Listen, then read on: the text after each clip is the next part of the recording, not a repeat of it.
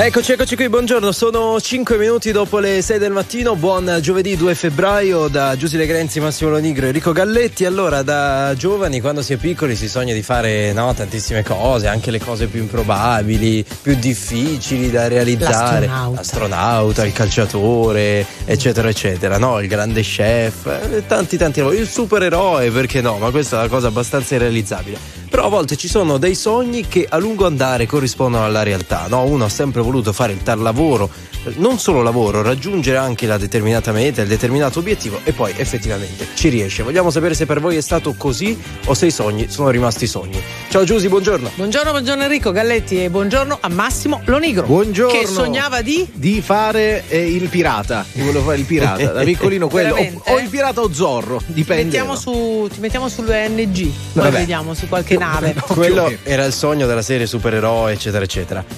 Quello appena dopo, quel un po' più concreto, Quello appena dopo, ma era questo Era tendenzialmente. questo. Ci è andata bene, Cioè, credo. sia quello che stai condiviso. facendo ora? Eh, sì, per ora sì. Poi, poi vediamo. Comunque, voi cosa sognavate di fare? 02 25 15 15 mercanti di arazzi. Ah, vi vedo da piccolini a sognare di fare queste. No, non La era. via della mi piace, la via della seta. La sì, via sì, sì, della sì, seta. bello, mi piace. Allora, siete riusciti voi a realizzare i vostri sogni lavorativi o non? Oppure vi siete. No, avete dovuto cambiare, cambiare idea, cambiare progetti? Perché poi il lavoro è lavoro e uno bisogna trovarselo. 02 25 15 15, cominciamo a sentirvi subito dopo la musica. Fabio Rovazzi.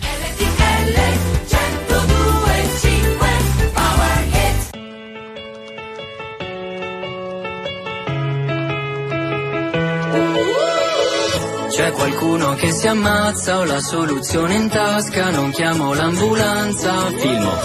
Mi son tagliato con la carta, il panino troppa salsa, chissà come si sta in Ucraina. Non succederà più, almeno per me, che il tempo che ho lo uso per ostinarmi a dare un senso a tutto quando poi banalmente dell'elmo di Scipio nessuno sa niente.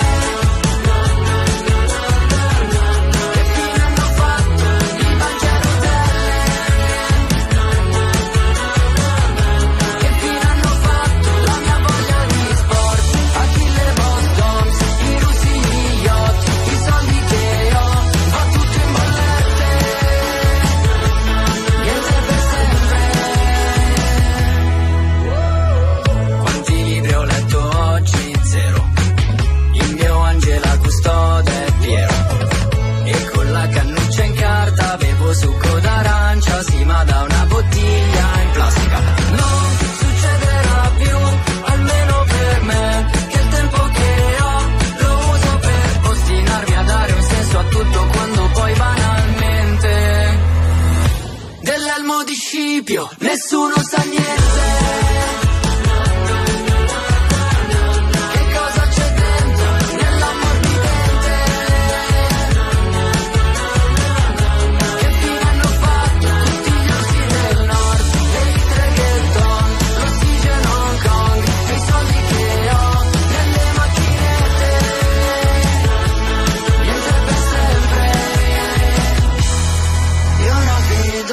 Dall'alto del nuovo terrazzo il palazzo di fronte è più alto. Mi sveglio la mattina più stanco di prima, a volte penso che la vita sia proprio puttana.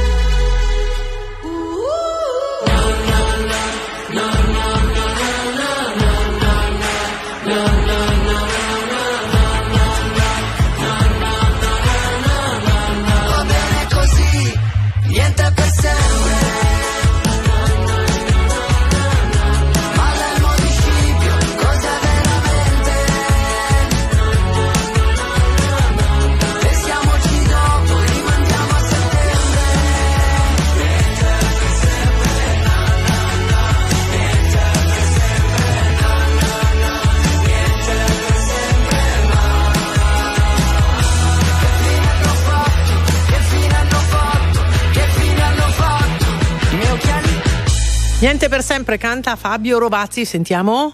Tu. Dai, no, lo aspettiamo, lo aspettiamo come aspettiamo il mattino.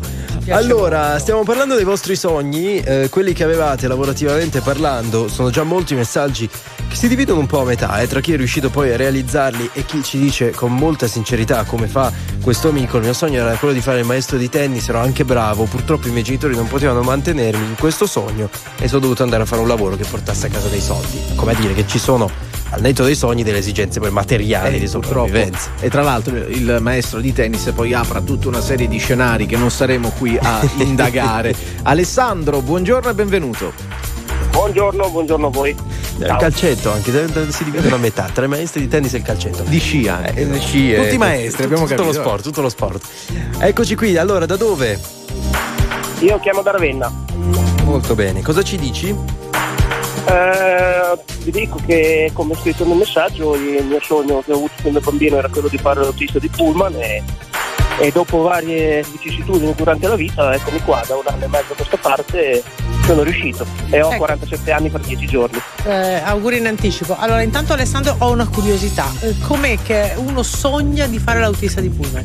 Cioè, che cosa ti arrivava di così magico, di così bello, al punto da sceglierla come professione della vita?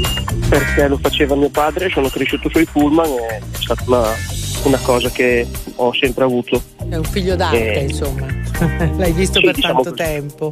Tant'è che quando feci l'esame di maturità e feci l'orale mi chiesero cosa volevo fare nella vita, dissi che avevo un sogno nel cassetto, era quello di fare l'autista. Perché hai avuto davanti un, un esempio, insomma, no? Sapevi benissimo Sì. di che cosa si, si tratta, eh, pensando a quel lavoro. Va bene, Alessandro, siamo molto felici. Per te. Grazie a voi, io metto molto il pullman che parto. Va bene, grazie. Ciao, Ciao. a presto. Ciao, ciao, ciao, ciao. Buona giornata. Ciao anche a te, buon, buon viaggio, buoni viaggi, perché questo fa. C'è una storia lunga, possiamo leggerla? Ho il tempo? Sì. Io ho sempre sognato di fare la cantante da piccola, ma poi mi sono buttata sul lavoro della mia vita, ho guidato i tram per dieci anni, ho amato quel lavoro, poi ho incontrato l'amore. Mi sono trasferita, ho fatto tanti altri lavori, ognuno bello a modo suo, riconosco che a distanza di anni ci ripenso a quanto era bello guidare i tram.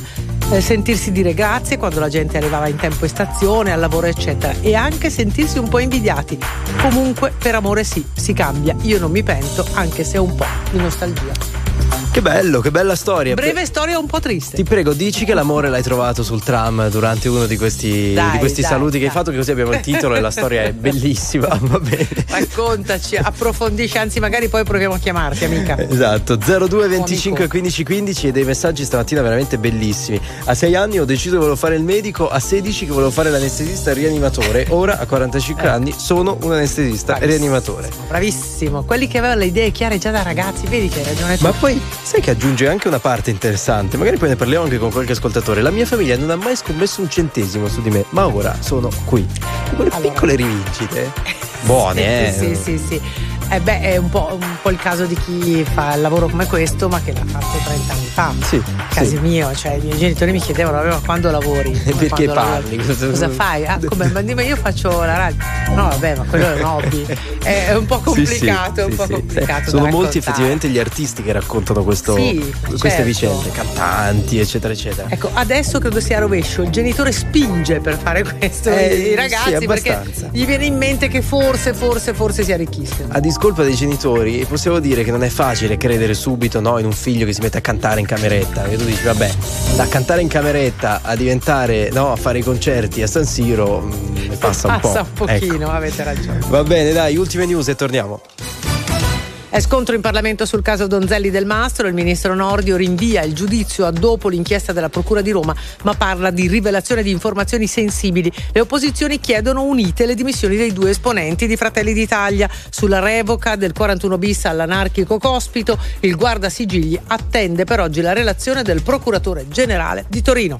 Il Cremlino minaccia un'escalation in Ucraina dopo la decisione degli Stati Uniti di inviare missili a lungo raggio in un nuovo pacchetto di aiuti da 2 miliardi di dollari. L'Europa vola a Kiev per il vertice con l'Ucraina di domani, il primo da quando il paese ha ottenuto lo status di paese candidato. C'è la pagina del calcio, Fiorentina in semifinale della Coppa Italia dopo la vittoria per 2-1 contro il Torino. Clamoroso all'Olimpico passa la Cremonese che ha battuto la Roma 2-1. L'Inter, prima semifinalista dopo aver eliminato l'Atalanta, affronterà la vincente di Juventus Lazio che si giocherà oggi. Fischio d'inizio questa sera alle 21. Sono le 6.14, è tutto, adesso la viabilità.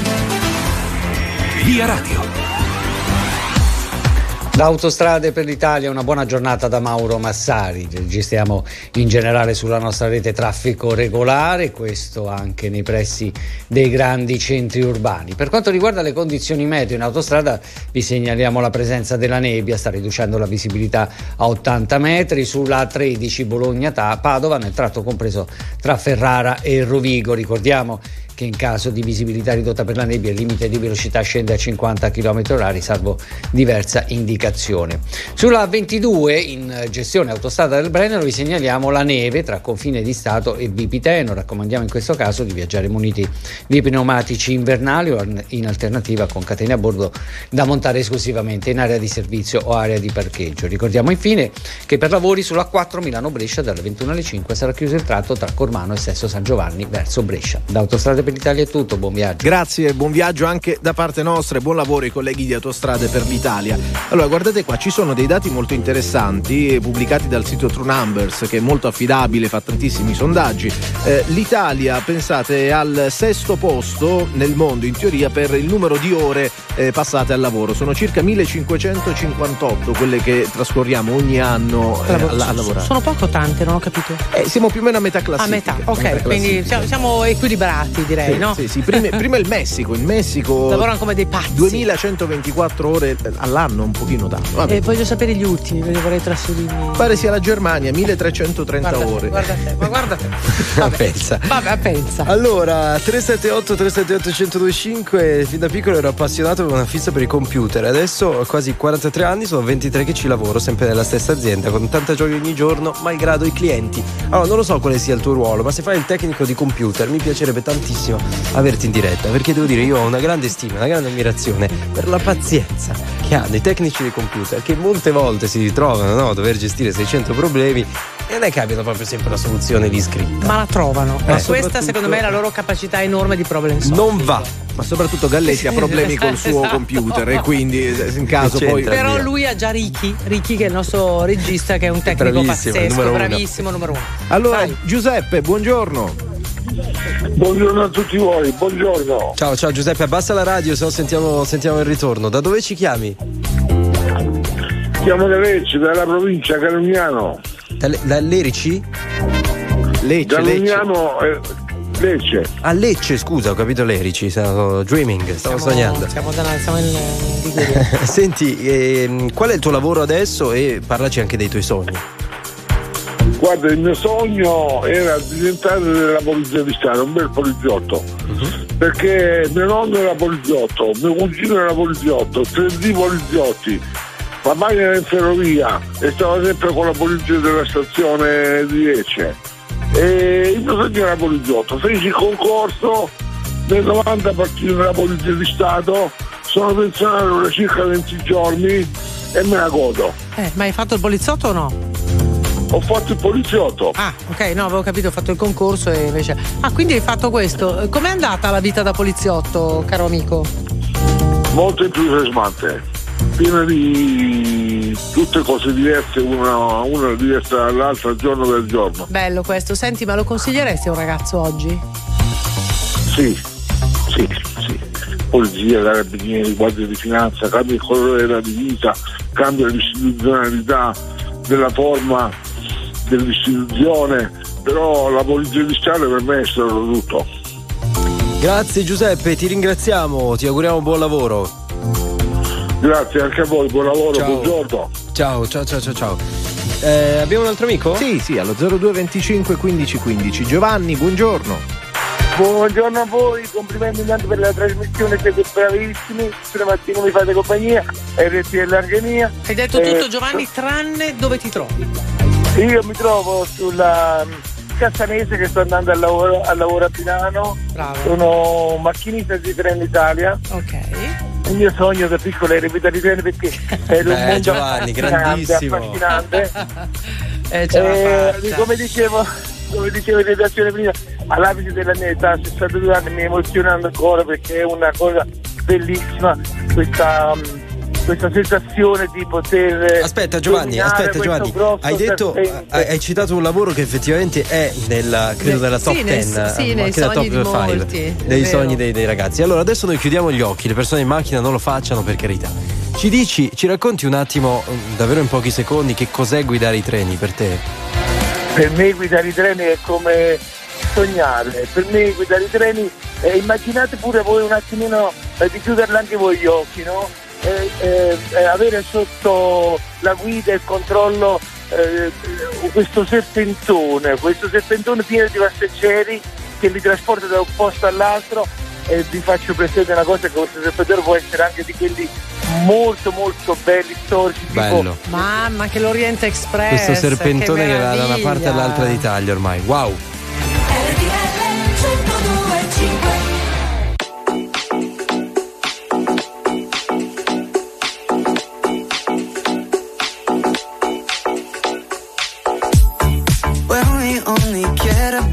Fall, there was no way to know that we would get here now. Too early to stay worried about us all. Before we knew what we were both about. And now we're stuck in holding. Everything is frozen. We're faking safe and sound. Man, I can't keep picking up each time you call. If everything I say just is down. You're all that I want.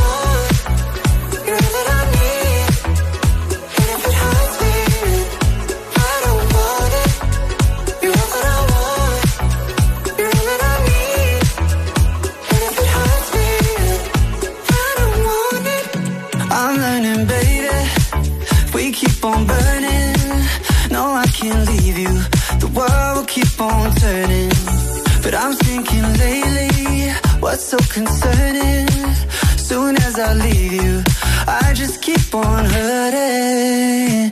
And once we're off the tracks, it falls apart too fast. And we've been scared for too long, never really lasts. Once I get to thinking, it all keeps coming back. Yeah, you're all that I want.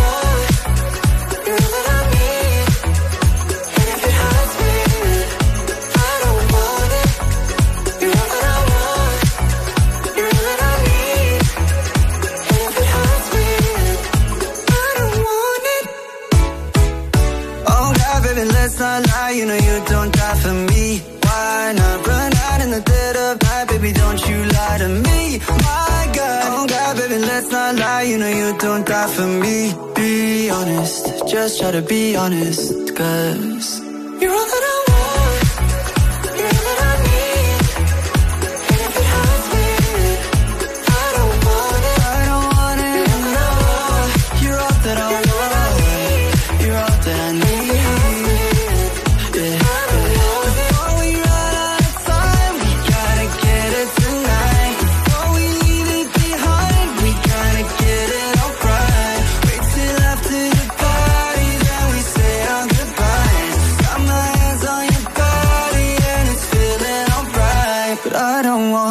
You know what I need, RTL 1025, 6 26 minuti, buona sveglia a tutti, da Giusy Grenzi, Massimo Lonigro, Enrico Galletti. Stamattina sogni eh, contro realtà, eh, a volte le due cose combaciano, a volte le strade si dividono. Fabio dice, eh, il nostro amico, prima abbiamo parlato dei tecnici, dei tecnici dei computer, informatici, e ci dice ci vuole una pazienza infinita. Sono sempre Fabio, il computerista. Ciao Fabio, ti Chiama vogliamo così. bene, Bravo. abbi pazienza. Quando vuoi, Viale Piemonte, eh, 6163. Siamo qua, Enrico Galletti ti aspetta. Eh, Ivan, so. Ivan, buongiorno. buongiorno RTL 125 anche mia. Ciao. Ciao, benvenuto. Ciao, ciao. Dove sei? Dove- da dove ci chiami? Io vivo nella provincia di Como, adesso sono in viaggio per lavoro eh, in autostrada per Milano. Ottimo. Eh, raccontaci i tuoi sogni e la tua realtà. Allora, io ho sempre avuto la passione per il mondo spazio come tanti bambini, poi si è, è, è cresciuta, si è evoluta nel tempo, è maturata, ho studiato ingegneria aerospaziale con un indirizzo proprio spazio. E è un mondo difficile, insomma, chiaramente non, eh, non è così facile riuscire a entrare in quel settore. Ho avuto la fortuna comunque di entrare poi in ambito aeronautico, che è molto simile, tra l'altro un'altra grande passione. Che fai adesso? Adesso eh, ho, ho- ho- ho lasciato quel settore per una ragione prettamente economica svolgo il ruolo dirigente in un'altra, in un settore più industriale. Sì. Diciamo me- me- meno Meno spaziale, meno spaziale. meno sì. appassionante, meno Sì. particolare. Sì. E, e ogni tanto sempre un po' di malinconia, nostalgia nel settore, del settore un po' Allora, aeronautico Beh, c'è sempre. Bello insomma. Ivan, però mi fai capire quando sognavi, che cosa sognavi dello spazio? Volevi indagarlo, volevi andarci? Ma io, io sono cresciuto con i libri, prima ancora di saper leggere con i libri sul sistema solare, sui pianeti, Certo. i telescopi, eh, guardare le stelle, chiaramente, insomma. Quindi provare Eh. un po' a studiare, a capire questo universo che abbiamo intorno. Esattamente. Senti, Ivan, ma che che poi cosa- sto trasmettendo anche a mio figlio, perché Eh, insomma, beh, un- è importante questo, è importante. certo. ho il mio, il mio grosso telescopio che mia moglie mi insulta tutti i giorni sul balcone. Per- perché ha va por- spolverato. No, ha portato via tutto il balcone. Esatto. Esattamente, Senti, esattamente. Ivan, che cosa, che cosa però hai provato quando hai dovuto scegliere? E credo che questo sia capitato magari a molti che ci stanno ascoltando tra un lavoro che ti piace, magari meno retribuito, eh, a un, un lavoro che magari ti appassiona di meno perché ce l'hai detto tu, però effettivamente con Ho condizioni economiche. altri- tanti altri stimoli, tante altre ragioni per appassionarmi per quello che faccio, più che altro eh, legati a, eh, a quello che facciamo tutti i giorni e riuscire a trovare sempre quel, quel bello nella, nella routine quotidiana, che poi routine mai non è perché ci sono sempre cose diverse tutti i giorni. Ci riesci, Eh, Ivan? Ci riesco, assolutamente ci riesco, ma ogni volta che prendo un aereo, ad esempio, insomma. Vorresti eh, fare il pilota lì? eh. Ma è, è- esatto, magari lo faccio solo per passione col mio aeroplanino, non mio personale, ma quelli eh, degli aeroclub. Però è sempre, è sempre di testare, chissà se avessi continuato su quella strada, Mm. che se, se- se, insomma il, il- il sen- il vivere dei Eh, sensi. dove sarei arrivato? Dove, Magari sarebbe, dove sarei sarebbe arrivato. collega di Samantha, di Samantha, magari, vero? Eh, magari, ma Magari. Ho, ho anche tentato l'applicazione Certo. al tempo, però non è, non è così immediato. Ti abbracciamo Ivan, bella chiamata, Grazie. grazie. Molto interessante, Buona- buon lavoro naturalmente, insomma in bocca al lupo per i prossimi voli anche quelli pindarici. Ciao Ivan. Sì, ciao, ciao a voi. A presto. Roberto, buongiorno. Eccolo dalla Romagna, ciao RTL Yeah. 1025 anche mia. Beh, ma molto bene. Senti, ma eh, Buongiorno. che dici? Che dici? Dico che io sono un miracolato dalla vita per quello che riguarda l'ambito lavorativo e non solo, ma nell'ambito lavorativo soprattutto. Perché? Perché io fin da bambino giravo lo sguardo verso chi soffriva, verso chi era un po' più in difficoltà rispetto a me e, e questo è un paletto che mi sono dato fin da piccolo. L'altro è di non fare orari eh, standardizzati, quindi ho bisogno di orari regolari e adesso faccio il tecnico di, cam- faccio il tecnico di camera iperbarica e faccio la guida ambientale escursionistica.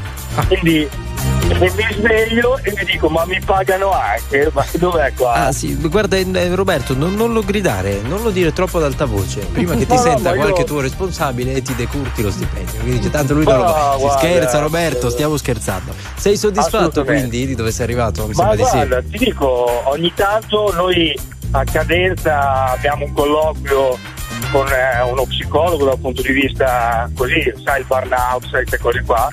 E, e- e lui mi dice, guarda, pensi ancora che se ti fa o c'è qualcosa, c'è, dove sta la fregatura? Eh, sì, allora ciao, buongiorno, sei a posto. Non male, grazie Roberto, ti abbracciamo. Un abbraccio e buona vita a tutti. Grazie, Grazie, ragazzi. grazie, Ciao. grazie mille. Che bello, si diceva no, quando fai un lavoro che ti piace è come non lavorare, era un po' la- l'esempio che ci portava Roberto. Abbiamo dei messaggi Camera iperbarica bellissimi. non è da tutti, Ma lui eh. fa il tecnico, eh? Sì, Mm, ecco. mm, non lo so, non lo so, mi incuriosisce dalla- dall'altra parte invece un po' meno. State lì. Non avrebbero ammesso colpe né rilasciato confessione i due fratelli di Frosinone che ieri sera sono rimasti per ore in caserma nell'ambito dell'indagine sull'agguato di Alatri, costato la vita al diciannovenne Thomas Bricca. Le indiscrezioni parlano del coinvolgimento della malavita locale e i sospetti si starebbero concentrando, riporta il quotidiano Il Messaggero, su un eh, componente del clan Spada. La trattativa tra il Tesoro e Lufthansa per la cessione di una quota di minoranza di ITA procede bene e si punta a firmare il preliminare di vendita al più presto. E quanto fa sapere una fonte vicina al dossier, la quota che sarà acquisita dal gruppo tedesco sarà compresa in una forchetta tra il 20 e il 40%. Fiumicino sarà hub per il Sud America e l'Africa e non esclude che tra 5 o 10 anni possa ritornare il nome all'Italia. Chiudiamo con lo sport, il calcio, Fiorentina in semifinale della Coppa Italia dopo la vittoria per 2-1 contro il Torino. Clamoroso all'Olimpico passa la Cremonese che ha battuto la Roma per 2-1 ed è tutto.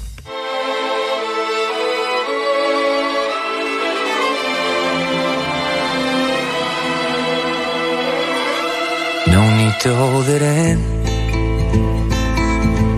Go ahead and tell me. Just go ahead and tell me. I've never done you wrong. But that look upon your face strikes me with a difference. Highlights our distance. The miners in a song. The past remains the blood resistance, puts us on a the behind the wall. Someone is looking for remission. So why won't we cut the bad blood out all the way? Forget we ever knew. Restart from today to wash out for the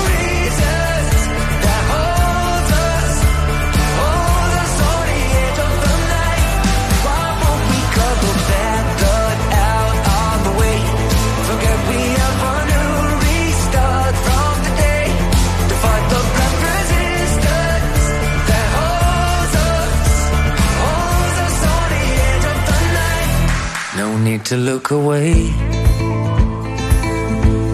No one's there to tell you.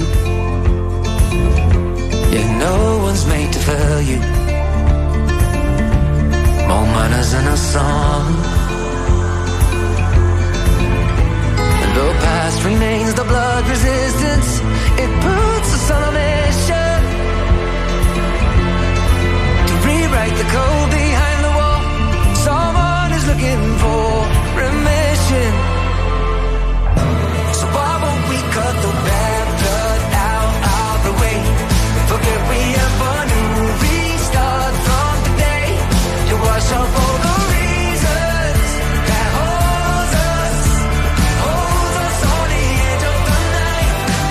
won't we cut the bad blood out all the way. Okay, we have a restart from today. To fight those blood resistance That hose uses on the edge of the light Waffo we cut the cut the cut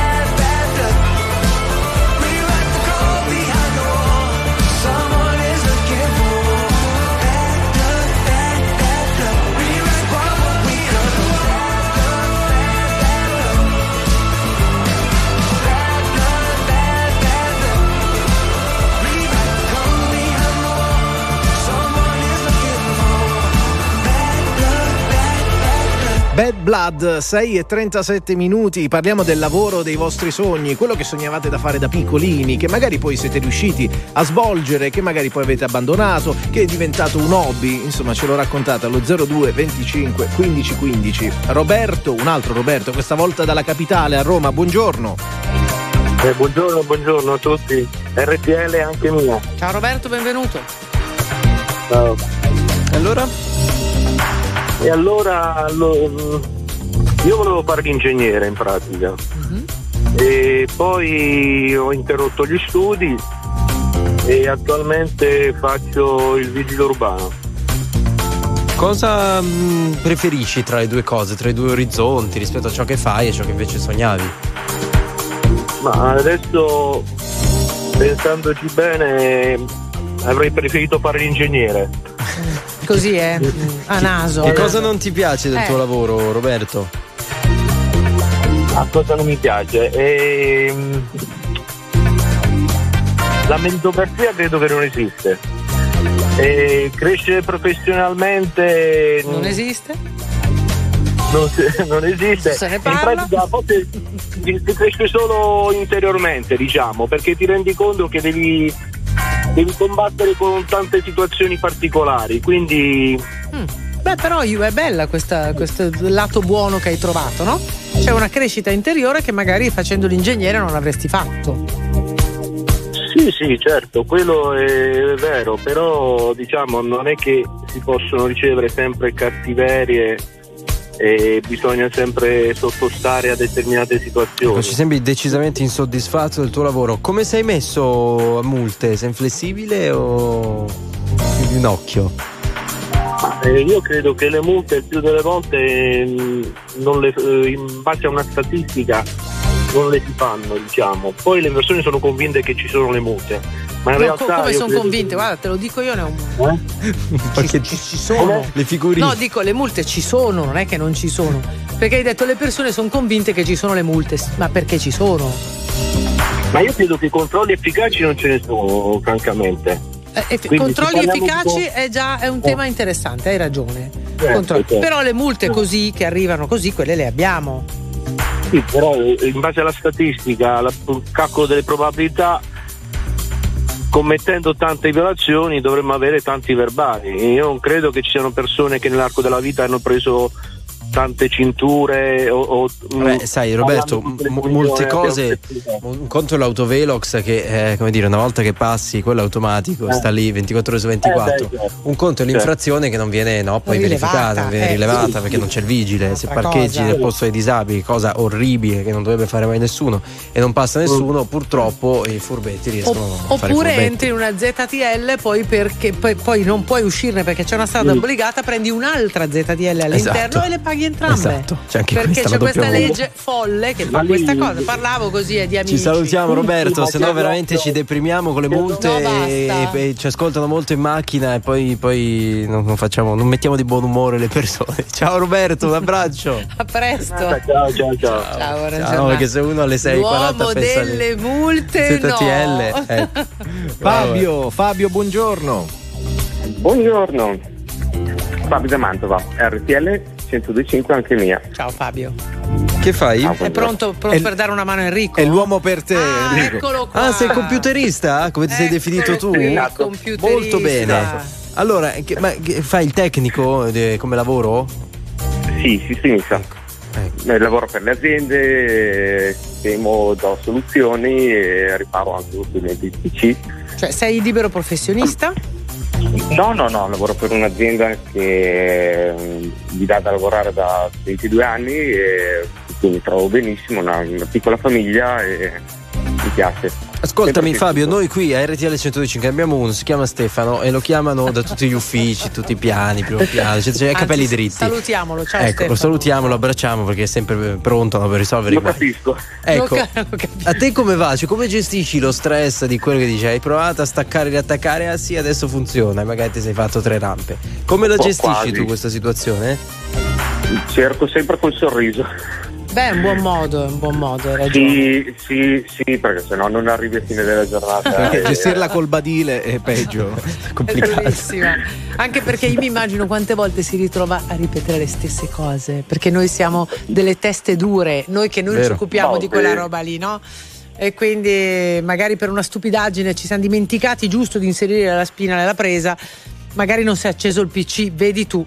Ecco, quindi Una immagino. cosa del genere. Eh, dimmi. Una cosa del genere, una cosa del genere, solo che ripeto, se non lo si prende col sorriso non, non si arriva a fine giornata, quindi si prende col sorriso anche queste cose qua, si fa una battuta col cliente Mm. e basta. Hai ragione, hai ragione. Va bene, comunque ci confermi che il primo passo da fare prima di chiamare il tecnico, di scomodarlo, è spegnere e riaccendere, sempre nella vita Sì, proprio. sempre. Spegnere e Sempre, è, riaccendere. la, la prima, è la prima Ok. cosa che filtrano le, le colleghe, dopo passano a noi e, e io dopo E vado voi dal cliente. risolvete, grande Fabio. Bravo, Ciao. bravo. Io Ciao. posso, ringra- posso salutare mia sorella? Come si chiama? Che si- Elena, che sicuramente... Ciao Elena, un abbraccio. Rápido la vi lejos, se pintaba los labios y la copa como espejo. Se acercó poco a poco y yo queriendo que me baile. Luego me dijo, vamos que te enseño buenos aires. Y nos fuimos en una, empezamos a la una. Y con la nota rápido nos dieron las tres. Perreamos toda la noche y nos dormimos a las diez. Ando rezando la Dios para repetirlo otra vez. Y nos fuimos en una,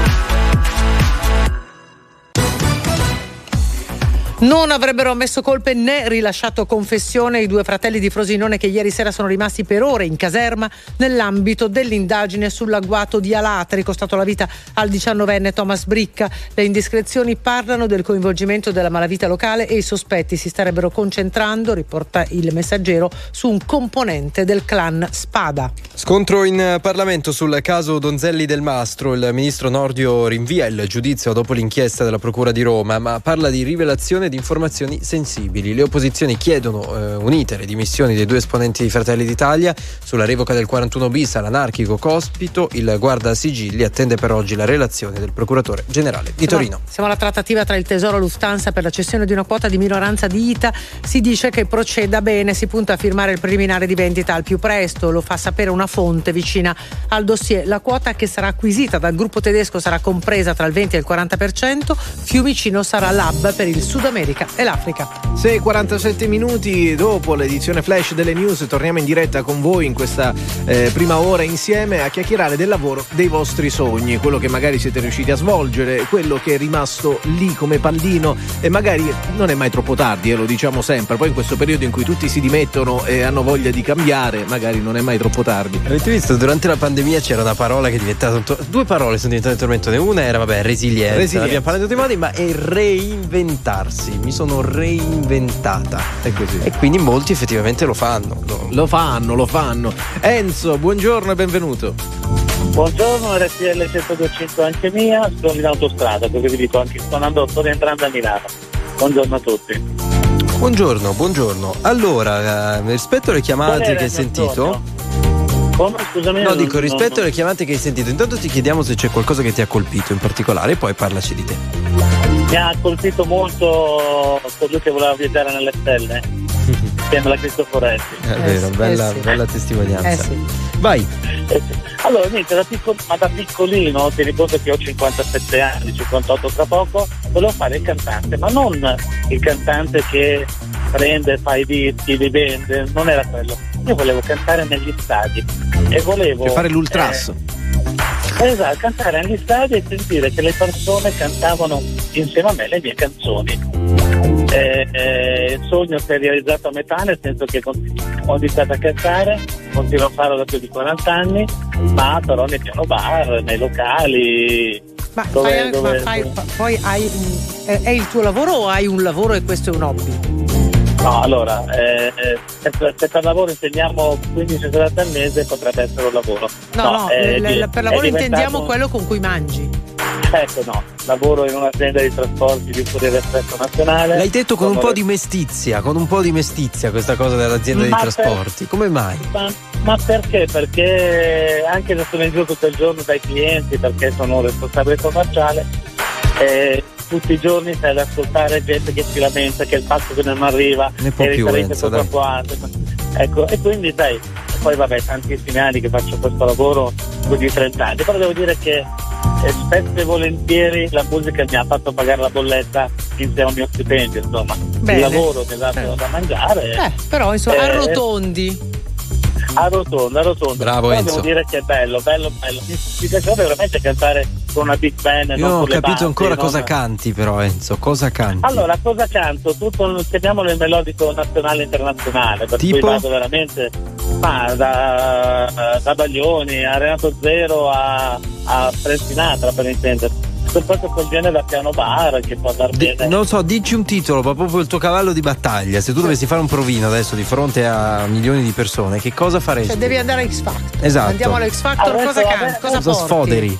Guarda, adesso, adesso ti porterei pure, ho tanta voglia di lei, per Eh, esempio. beh, bello, Mamma bellissimo. Mi mia. dispiace. Prova Enzo. di svegliarti Tocca a te adesso. uomo non sarò Vai, vai. ad un tratto so che devo lasciarti Tra un minuto. Mazza, bravo, eh. me ne andrò E lei Bravo, cosa Enzo, di- Ma lei parlava, no? Scusa, un secondo solo.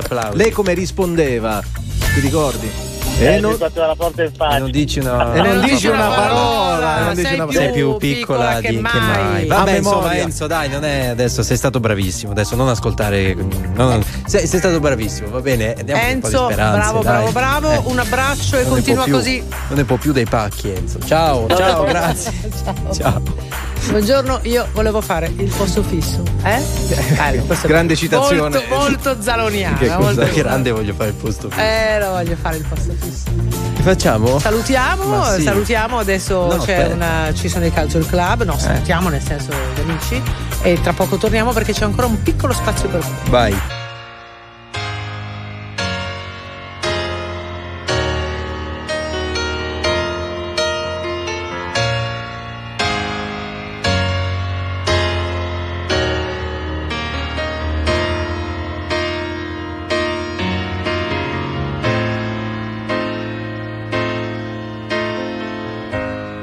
Victims we know so well, they shine in your eyes when they kiss and tell. Strange faces we never see, but you're always there, like a ghost in my dream. And I keep on telling you, please don't do the things you do. When you do those things, pull my puppet strings, have the strangest void for you. We love and we never tell what places our hearts in the wishing well. Love leads us into the stream, and it's sink or swim like it's always been. And I keep on loving you. It's the only thing to do. When the angel sings, there are greater things. Can I give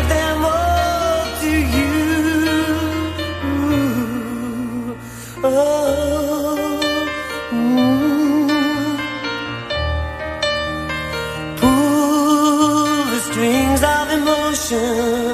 Take a ride into unknown pleasure.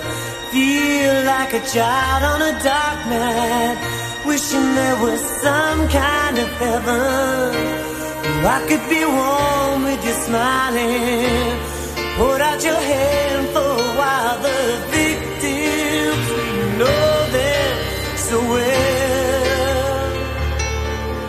So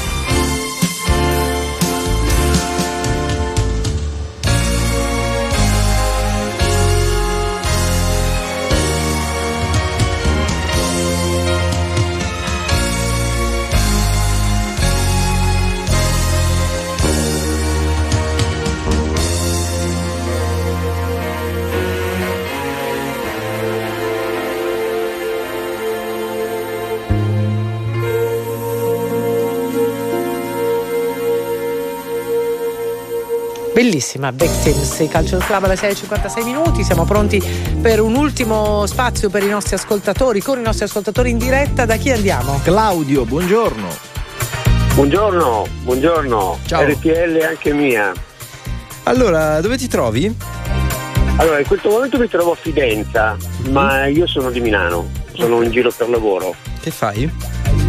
Allora, attualmente mi occupo di una parte commerciale di un'azienda eh, toscana, quindi sto andando giù in Toscana perché abbiamo una convention, ma in realtà faccio un po' il direttore vendite, insomma, ecco. Ed è Da- esattamente quello che sognavi di fare? No, anche se mi piace molto, devo dire, cioè il lavoro commerciale mi piace molto, però io da piccolino avevo un, un grande sogno, e poi il sogno di molti bambini, quello di fare il calciatore. E a un certo punto per potermi allenare, giocavo in una squadra semiprofessionistica nel C2, per potermi allenare diciamo che avevo la necessità di non fare un lavoro tipo impiegato piuttosto che altre cose. Ed ero anche però iscritto nel frattempo all'università, facevo l'ISE e, e quindi facevo tutti i lavori che mi permettevano di poter avere però del, del tempo libero, insomma del tempo libero per potermi allenare al pomeriggio. Quindi la scelta di lavorare nel commerciale, fare l'agente di commercio, ma a un certo punto mi si è aperto un po' uno spiraglio per qualche mese eh, ero riuscito a fare la sostituzione di un mio compagno di squadra, diciamo, comunque che lo conoscevo, ehm, che insegnava. Mi sarebbe piaciuto tantissimo insegnare educazione fisica con i bambini. E l'ho fatto per un po', ma poi questa cosa qui l'ho, l'ho dovuta abbandonare e non, non sono riuscito a farlo. Insomma, cioè, però mi sarebbe piaciuto tantissimo lavorare con i bambini. Vabbè. Però, mh, sai, non è mai detto, eh, ci sono anche persone che poi magari si mettono ad allenare a un certo punto, quando no, hanno, hanno lavorato per un po' di anni e si sono magari stufati del lavoro che fanno. Quindi Claudio, te lo auguriamo. Sì, Intanto però ci- guarda, proprio per dirti l'ultima cosa, io in realtà questo sogno di stare con i bambini ci sono riuscito a farlo attraverso il volontariato. Ah, ecco, perché io faccio da sette anni, faccio il clown di corsia, quindi mh, spesso mi trovo a- ad andare in pediatria e faccio il clown Certo. con loro e mi, La clown terapia è con- ho conosciuto qualche anno fa quella realtà ed è una realtà bellissima perché veramente è, è un gesto meraviglioso nei confronti dei, dei bambini che sono lì, purtroppo. Grazie mille Claudio, ti mandiamo un abbraccio. Grazie a voi, grazie a voi, una buona giornata, grazie. Ciao, ciao, ciao, ciao, ciao, ciao. Allora, ci ricordano anche dei dati atmosferici, ma anche di calendario importanti. Questa questione della candelora, no? Che sarebbe oggi. Com'è che si dice Festa che- della luce, candelora. Io prima ho provato a leggere, ho fatto un disastro. Fai allora, eh, detto Veneto, Vai. alla candelora dall'inverno semofora. Ok, questo ok. Però, però, però. Ma se piove e tira vento, dall'inverno. Chi è che bussa a sto convento? No, No, dall'inverno cosa- non c'entra dentro. niente il convento, E mamma ci dice qua è tutto bianco, fate voi. Oggi qui non piove, no? qua d- dove c'è scritto, immaginiamo dal, non so, dal, dal Veneto. Ma scusate, vento fuori ce n'è? Oggi Non- non vento ce sembra. n'è? No. No, no. Giusto. Quindi Poi piove? ok. No. Niente. No? Quindi dall'inverno semofora. Evviva! Volevamo metterci anche questa nota regionale, regionale, popolare, chiamiamola così. 6.59, ultime notizie.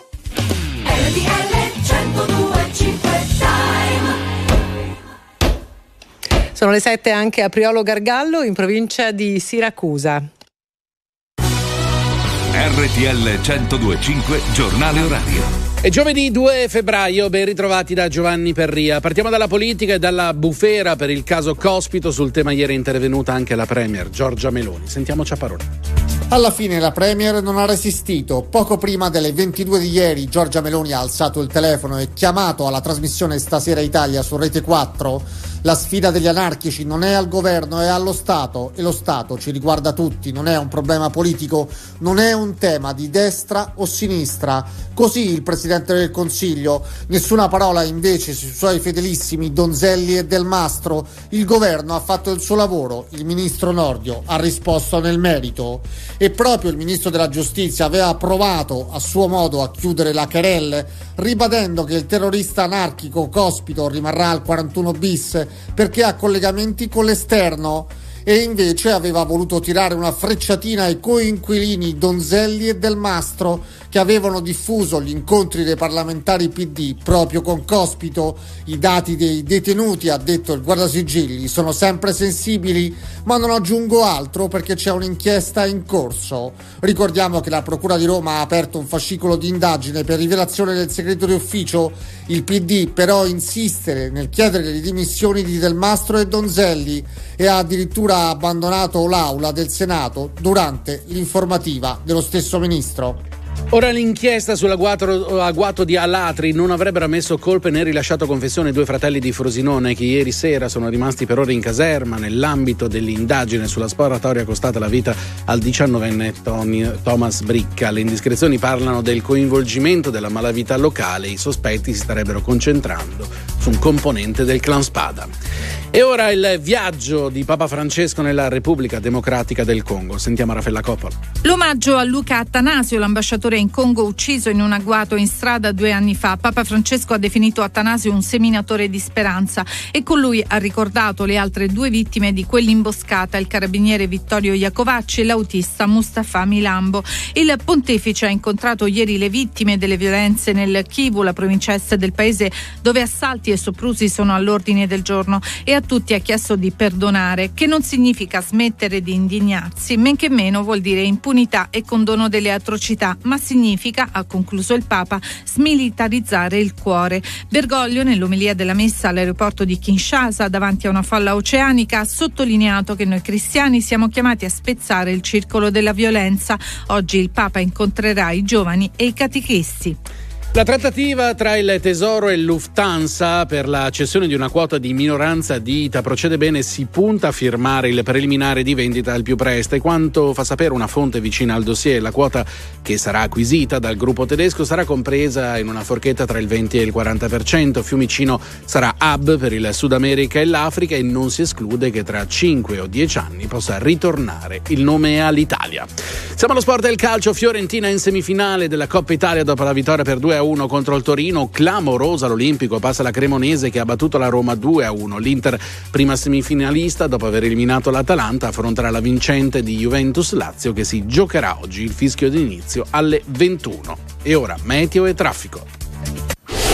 Previsioni del tempo. Ben ritrovati da M Parigi, ci attende un giovedì di bel tempo sull'Italia, ampi spazi di cielo sereno, solo qualche disturbo sulle Alpi confinali orientali, si tratta di addensamenti con deboli fiocchi di neve associati e anche ventilazione vivace. Infiltrazioni umide comportano un po' di nubi sulla Sicilia ma non daranno luogo a conseguenti effetti.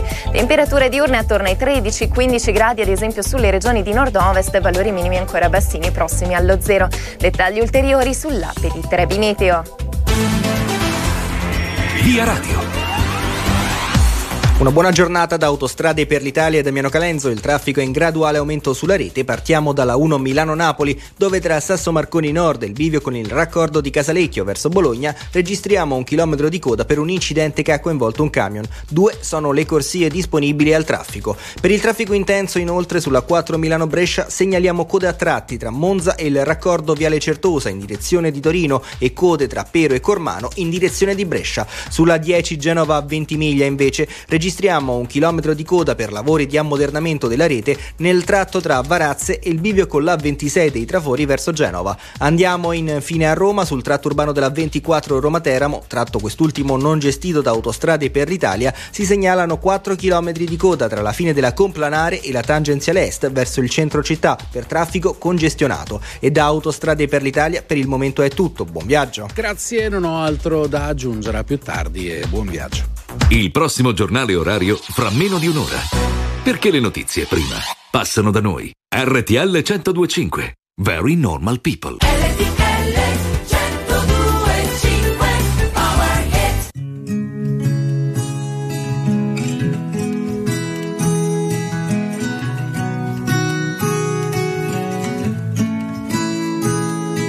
Vediamo cosa ci riserva questa sera, che è cominciata con un desiderio di vivere le cose che verranno, connessi col respiro e senza troppo affanno, prendendo esempio da quelli che sanno, da quelli che non parlano ma fanno.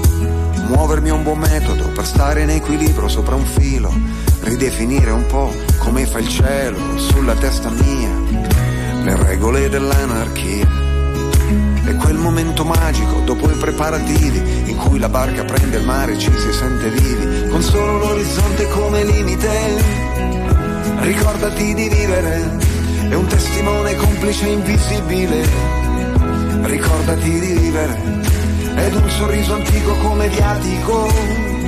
Ricordati di vivere, uh, ricordati di vivere Me lo diceva una fotografia che stava appesa al muro in casa di mia nonna, di un giovane che non fece mai in tempo ad invecchiare e non si fece mai dimenticare.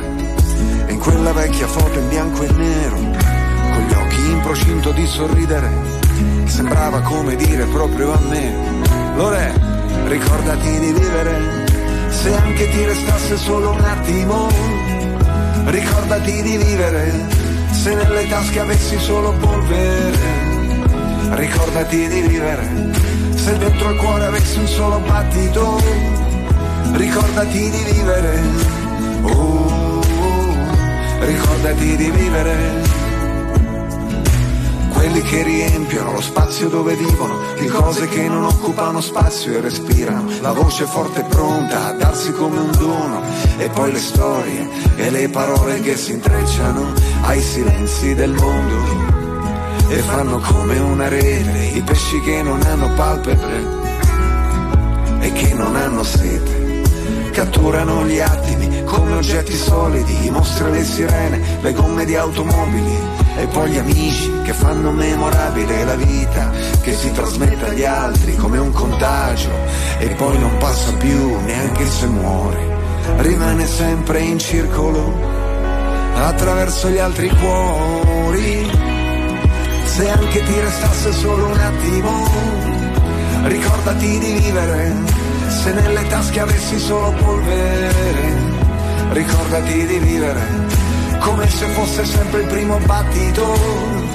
Ricordati di vivere. Oh, ricordati di vivere.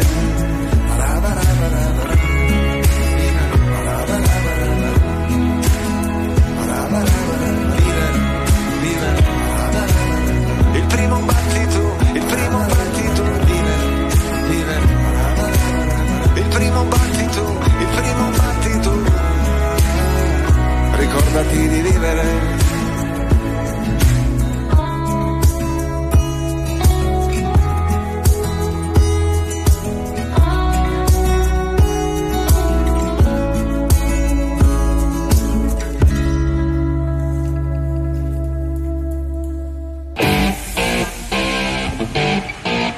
Davide Giacalone ogni mattina analizza e commenta. Non per compiacere, ma per capire. Non per stare da una parte o dall'altra, ma per saper stare al mondo. Alle 7-9 minuti, buongiorno, bentornato a Davide Giacalone.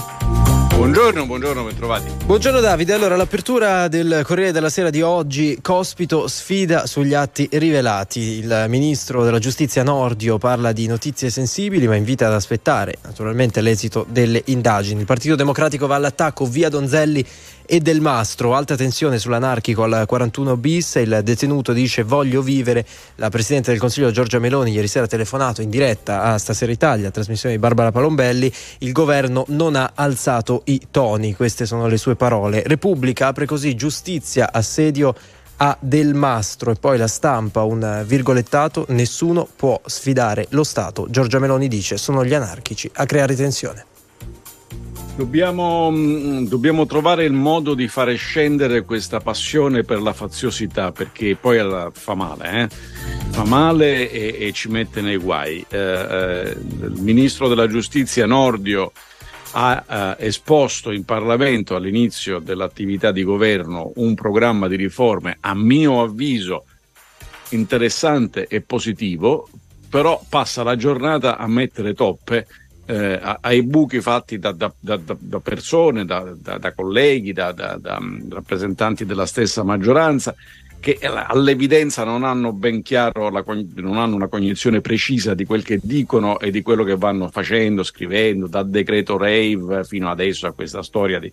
Allora, se, se fosse possibile, diciamo così, far scendere la faziosità e dedicarsi alle cose serie, credo che le questioni dovrebbero essere riassunte tutto sommato anche in una convergenza, perché si possono avere idee diverse, anzi si possono avere idee opposte, senza per questo dover dir cretinate sull'avversario. Eh, allora, punto numero uno. Cospito è un criminale.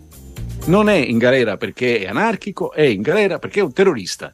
Ha detto, eh, continua a sostenere dal carcere che la lotta armata è l'unica strada. Perfetto, in carcere è, in carcere rimane.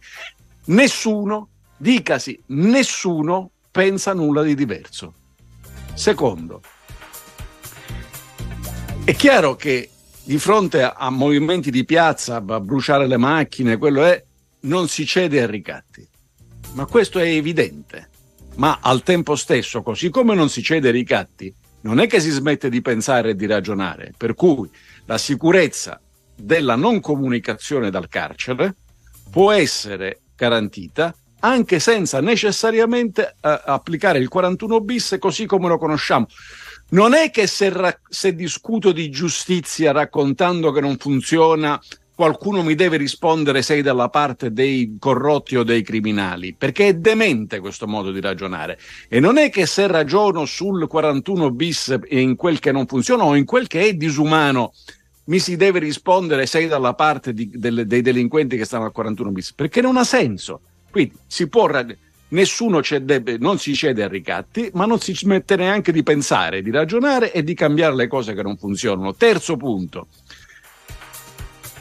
Finiamola con questa storia che se uno solleva un problema dalla parte dei mafiosi o dalla parte dei terroristi. Eh, eh, ha sbagliato Donzelli. Ha sbagliato Donzelli, da parte a, a, diciamo, a rivelare quelli che Nordio stesso chiama, uh, definisce delle notizie sensibili, poi si ripara dietro il fatto che c'è, c'è l'inchiesta penale, perché, perché, è una pezza.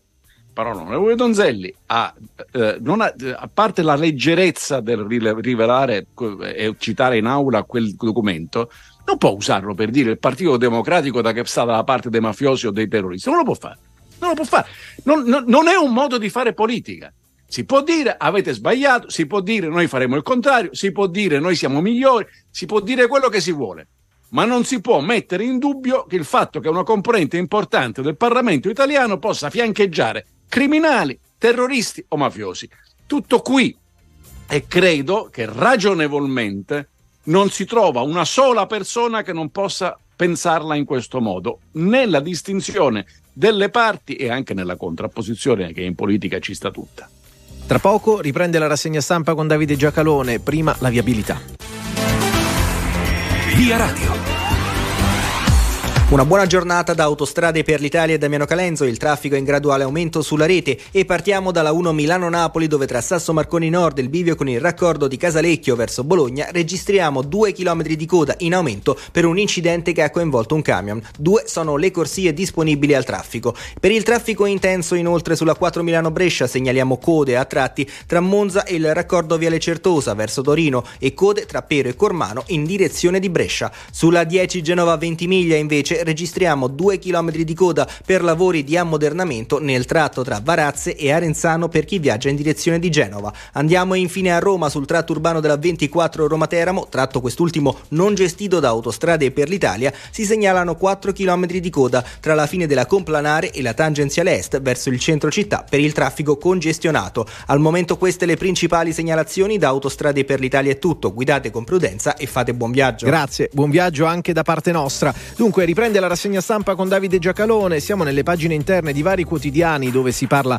eh, di cronaca. Killer all'ergastolo evade dai domiciliari. Sono sul Corriere della Sera. Il sicario dell'Andrangheta ha spezzato il braccialetto elettronico. Nel 91 uccise un carabiniere. Poi colpisce perché eh, appunto il giornalista che fa la ricostruzione del fatto, eh, Giuzzi, dice c'era stata già un'altra fuga nel 2013, già evaso appunto in quell'agosto. Lo ritrovarono mentre faceva le vacanze al mare nel Salernitano. Salernitano. La stampa, un ergastolano ai domiciliari, evaso sicario dell'Andrangheta. Ci si chiede, lo chiede Salvini in particolare, quale giudice lascia uscire un killer dal carcere. Eh, bravo, fa bene a chiederselo e così, eh, però adesso si risponda. Perché dopo aver fatto la, la domanda, no? Dice, e come mai? E perché? E come... Poi ti rispondi, no? Studi le carte? Se ce, la, ce l'avete 5 minuti di tempo per studiare le carte? Allora, per l'omicidio del carabiniere uh, uh, nel, commesso nel 91, questo signore ha una condanna a 30 anni, perché poi, poi ce n'ha un'altra all'ergastolo per un altro omicidio. Quindi, orgasso più 30 anni, ma che ci fa questo signore ai domiciliari? Come fa a evadere due volte? La risposta è la seguente, perché non è stato condannato. Perché da quando lo tengono in carcere e lo accusano di, di due, due omicidi, uno 30 anni, siamo in appello. Non è finita perché la Cassazione deve ancora pronunciarsi. Quindi, nelle more del giudizio, uno che si ritiene, ma non è ancora definitivo, abbia ammazzato delle persone e ci abbia da scontare da una parte 30 anni e dall'altra parte l'ergastolo, non essendo condannato in via definitiva, non sta scontando l'ergastolo ai 30 anni, sta attendendo il giudizio. È questa la schifezza della giustizia italiana. È chiaro. Dopodiché, chi governa non può domandarsi: e che ci fa i domiciliari? Ci fa che non funziona la giustizia. Ci fa che ci vogliono anni per arrivare in Cassazione. Questo ci fa. Ecco perché tu poi all'opinione pubblica dici: ma com'è che uno che ha ammazzato due persone, almeno, almeno due persone, perché hai visto mai ne scoprono delle altre. Sta col braccialetto, rompe il braccialetto, va, in vacanza, va al mare, l'arrestano al mare. Perché non è all'ergastolo, questo è lo scandalo. Avete capito? Per cui non serve a niente rispondere. E allora 41 bis. No, non è 41 bis, è un tribunale ci vuole. Ci vuole un tribunale che in tempi ragionevoli trasformi una ipotesi di accusa in una condanna definitiva all'ergastolo. Ciao, ciao, e, e abbiamo risolto il problema. È questo che non siamo riusciti a fare, il processo. Allora, naturalmente eh, ti, ti abbiamo sentito molto animato su questioni di giustizia, ma continueremo così perché stiamo Certo. parlando di un altro caso, di un caso di giustizia o mala giustizia, poi ci racconti tu meglio. Stiamo parlando di Padovano. Leggo a pagina 19 di Repubblica, dalla Juve al Mondiale in carcere, ridatemi 17 anni di vita. È una storia che è cominciata appunto 17 anni fa, quasi due decenni fa, e che si è risolta eh, poco- po- poche ore fa. Eh, ne, ne parla anche il tuo giornale La Ragione, a pagina 4. Dopo 17 anni la giustizia non è giustizia. Assolto Michele Padovano. Allora, nell'altro caso di cui non abbiamo neanche citato il nome, ma tanto è irrilevante, se io dicessi qua che quel signore è un assassino, sarei passibile di essere processato. Perché? Perché non essendoci una sentenza definitiva, io non posso dare dell'assassino a quello di cui sono profondamente convinto sia un assassino. Nel caso di Padovano, invece, per 17 anni avrei potuto tranquillamente fare una trasmissione ogni giorno dicendo Padovano che è stato arrestato perché commerciava droga, anzi posso anche dire Padovano che è stato condannato a 8 anni e 8 mesi di reclusione per eh, spaccio e commercio di droga, cioè in realtà è innocente perché in realtà era innocente fino all'inizio, però ci hanno messo 17 anni, ma non è finita. Perché l'altro ieri è stato semplicemente assolto in appello dopo che la Cassazione aveva cancellato la condanna in secondo grado in appello e hanno detto di rifare il processo e in appello è stato assolto. Il fatto non sussiste, dice solo, solo appena 17 anni e qualche, qualche tempo in galera. Adesso teoricamente, non so se lo intenderanno fare, la procura può ricorrere in Cassazione e quindi rifacciamo in Cassazione. E hai visto mai che ricominciamo da zero? 17 anni. Questo è il problema. Per cui che, che voi siate, che state ascoltando, siate di destra, di sinistra, di sopra, di sotto, ma fate quello che volete, mettetevi dove vi pare.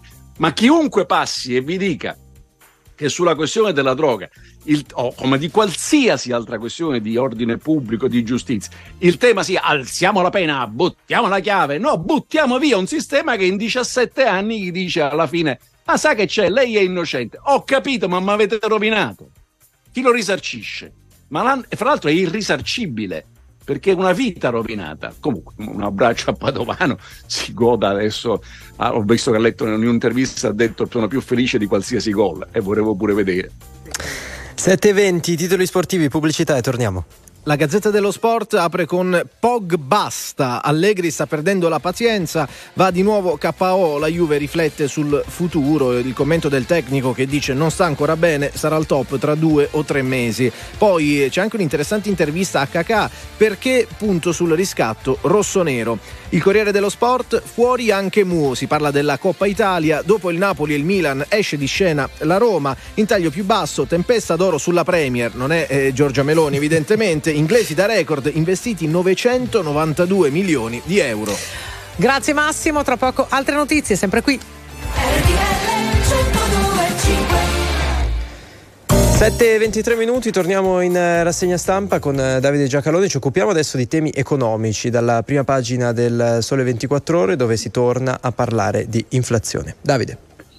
Allora, l'inflazione è in realtà scesa, dal- quella rilevata naturalmente, dall'11.6 al 10.1 di gennaio.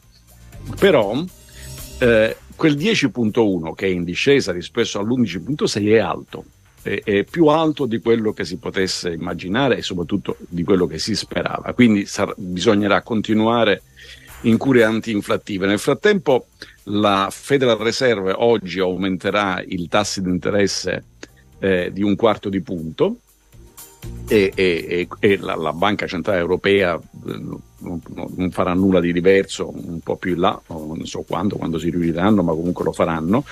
Prendersela con l'aumento dei tassi di interesse a valore zero, eh, perché il semplice motivo che la Banca Centrale quello deve fare. Il, il- il tema è cos'altro tu puoi immaginare per fermare i fenomeni inflattivi. La cosa che, che si segnala è che l'Istat, e questo è importante perché sennò poi ci confondiamo le idee noi stessi, l'Istat ha reso noto diciamo, la composizione del paniere sulla base del quale viene stabilito qual è il tasso di inflazione medio. Perché guardate che per esempio i prodotti petroliferi e energetici adesso scenderanno del, circa del 40%, però se prendiamo il carrello della spesa, io ho l'impressione, anzi sono convinto e sicuro che il, il, carrello della spesa sta ben sopra il 10% di inflazione, mentre altri prodotti in realtà non hanno subito aumenti. Cioè, quindi è una media. Nella media ci sono prodotti come del paniere Istat, il massaggio estetico o, o la frutta e la verdura biologica, gli apparecchi audio, la, eh, il costo di una riparazione di uno smartphone. Ora qualcuno potrebbe osservare, ma che razza, cioè, togliete questa roba. No, è giusto, perché tu controlli l'inflazione di una società ricca. Però questo è importante, perché non è che eh, sia per l'indice di povertà, sia per l'indice di inflazione, bisogna che noi si legga questi numeri, non possiamo leggerli con gli occhi degli anni 50, perché un povero negli anni 50 era denutrito, oggi probabilmente mangia male e sarà obeso. Eh, un'inflazione alta su quei prodotti segnala che comunque rimane un afflusso da società ricche, che non è un buon motivo naturalmente per non sperare di essere più ricchi. Andiamo sulla prima pagina del giornale, l'apertura sempre su Cospito con un'intervista a Silvio Berlusconi, su Cospito non si tratta, virgolettato, parole di Berlusconi appunto. E poi c'è questa fotonotizia, eh, un monumento eh, inaugurato in questi giorni a eh, Volgograd, un monumento a Stalin eh, il titolo è La Russia, un regime copiato dall'URSS e c'è l'incipit di Fabri che dice a coloro che pretendono di mettere sullo stesso piano Russia e Ucraina potrà essere utile un promemoria, appunto, tra cui un, un paio di episodi, tra cui questa inaugurazione.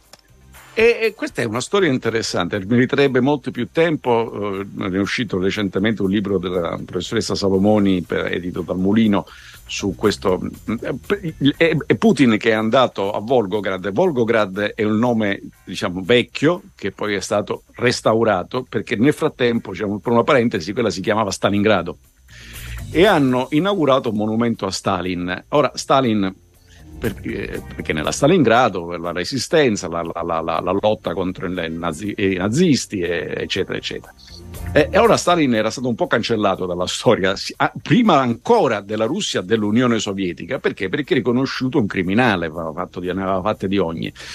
Perché lo recuperano adesso? Cioè, perché cos'è questa nostalgia staliniana? In realtà è la nostalgia, il recupero della memoria della uh, lotta dei sovietici contro i nazisti che fa parte della retorica putiniana, no? la denazificazione dell'Ucraina.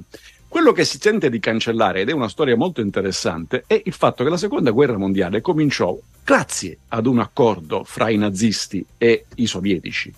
Era il patto Molotov-Ribbentrop del 23 agosto 1939. Questo patto era un patto pubblicamente di non aggressione, ma aveva due protocolli segreti riservati. Uno dei due protocolli stabiliva che si sarebbero divisi la Polonia, cioè comunque in area di influenza l'Est. E quando eh, Hitler il primo settembre invade la Polonia, il 17 settembre del 39 la, la, l'Unione Sovietica si prende l'altro pezzo della Polonia, esattamente come stabilito. Ed è lì che comincia la seconda guerra mondiale. Dice allora perché poi dopo i russi, i, i sovietici erano contro Hitler? Perché a un certo punto Hitler invase pure loro cioè, violò l'accordo, ma la cosa inizia con quell'accordo fra Stalin e Hitler, quindi fra Molotov e Ribbentrop. La storia molto interessante è che a causa dei bombardamenti che comandò la seconda guerra mondiale, il, trattato in, nella, sua, nella, sua, copia originale tedesco si è perso perché è bruciato al Bundestag quando, quando hanno buttato giù tutto, al Reichstag quando buttarono giù tutto. Eh, rimase solamente la copia in mano ai sovietici. I sovietici cominciarono a dire: Non è vero, non c'è mai stato questo accordo, è tutta propaganda eh, fatta dall'Occidente. Eh, eh, eh fino a quando la cosa viene presa da Gorbaciov, la tiene segreta anche Gorbaciov e poi è Yeltsin che consegna le carte e dice ecco qua, questi sono i protocolli segreti. La storia in qualche modo documenta quello che sapevamo già. La seconda guerra mondiale nasce da un accordo fra Stalin e Hitler. Stalin e Hitler si misero d'accordo per dividersi l'Est. Ecco, ieri hanno inaugurato una nuova statua alla memoria, purché sia una memoria completa. 7 e 30 minuti, finisce qui la rassegna stampa di oggi. Grazie a Davide Giacalone che ritroviamo ovviamente anche domani. Grazie a voi e buona radiovisione a tutti. In una telefonata a Rete 4 alla Premier Giorgia Meloni, ieri è tornata sul caso Cospito, la sfida dell'anarchico non è al governo ma allo Stato e lo Stato ci riguarda tutti, serve prudenza e responsabilità, ha dichiarato Meloni. La Presidente del Consiglio rivendica il fatto che il governo stia facendo il suo lavoro e che il Ministro Nordio in Parlamento abbia risposto nel merito. Il Cremlino minaccia un'escalation in Ucraina dopo la decisione degli Stati Uniti di inviare missili a lungo raggio in un nuovo pacchetto di aiuti da 2 miliardi di dollari. L'Europa vola a Kiev per il vertice con l'Ucraina di domani, il primo da quando ha ottenuto lo status di paese candidata all'ingresso nell'Unione. Nella notte Israele ha condotto attacchi aerei sul centro della striscia di Gaza, poche ore dopo aver intercettato un razzo lanciato dal territorio palestinese. Il portavoce di Hamas ha definito i raid israeliani una continuazione del ciclo di aggressioni contro il popolo palestinese. Terzo giorno di Papa Francesco nella Repubblica Democratica del Congo. Bergoglio sarà alle 9.30 allo Stadio dei Martiri per incontrare i giovani con i loro catechisti. È tutto. El que quiero no me quiere como quiero que me quiera y termina la condena. Me divierte, maybe tú eres el que me libera. Y es que hoy es carnaval, yo estoy de aquí y tú eres de allá. Lo diré en inglés y me entenderás. Mm.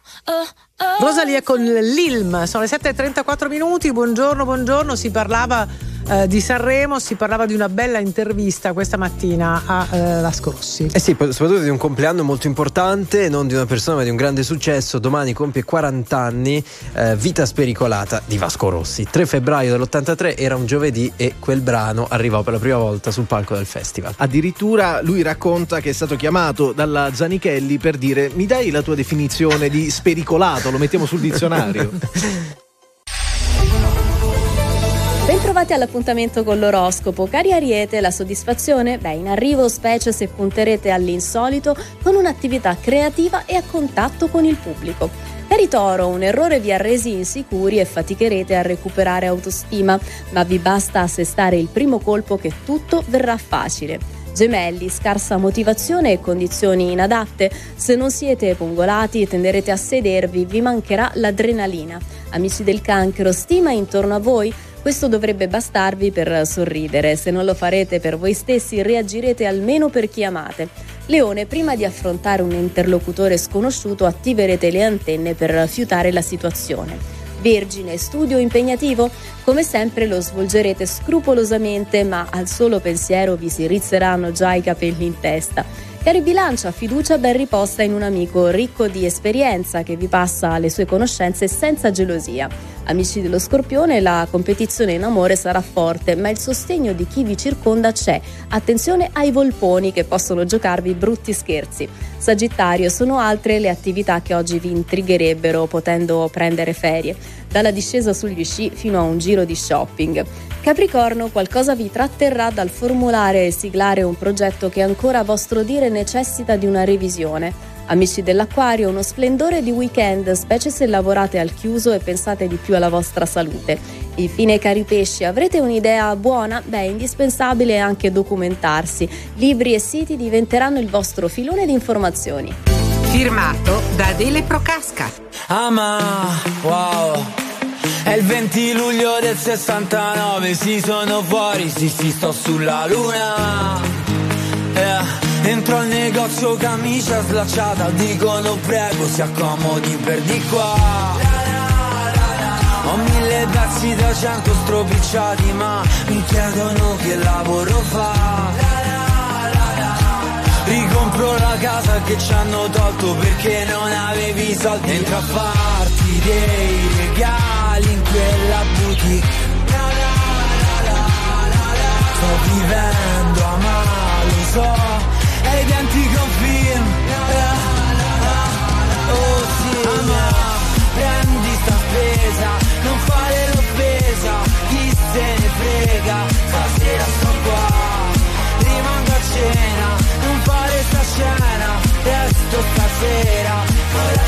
Stare, resto stasera, stasera. Non fare l'offesa, l'offesa. Rimango a cena fare sta scena Resto stasera. Poi lasciami stare Sto sulla luna uh, Sto sulla luna. Oh sì Wow. Sto sulla luna di Giove Saturno, Urano, Nettuno, Plutone testa un casino In piedi sul motorino baby Le voilà Wow Rimprovera sto bambino Torna col doppio di prima Ale le Clival È il 20 luglio del 69 Si sono fuori, sì sì sto sulla Dentro luna. a farti dei regali in quella boutique. Sto vivendo a male, lo so È identico a un film. Eh, ah, Oh sì, ama Prendi sta spesa Non fare l'offesa Chi se ne frega Stasera sto qua. Rimango a cena Non fare sta scena Resto stasera Poi lasciami stare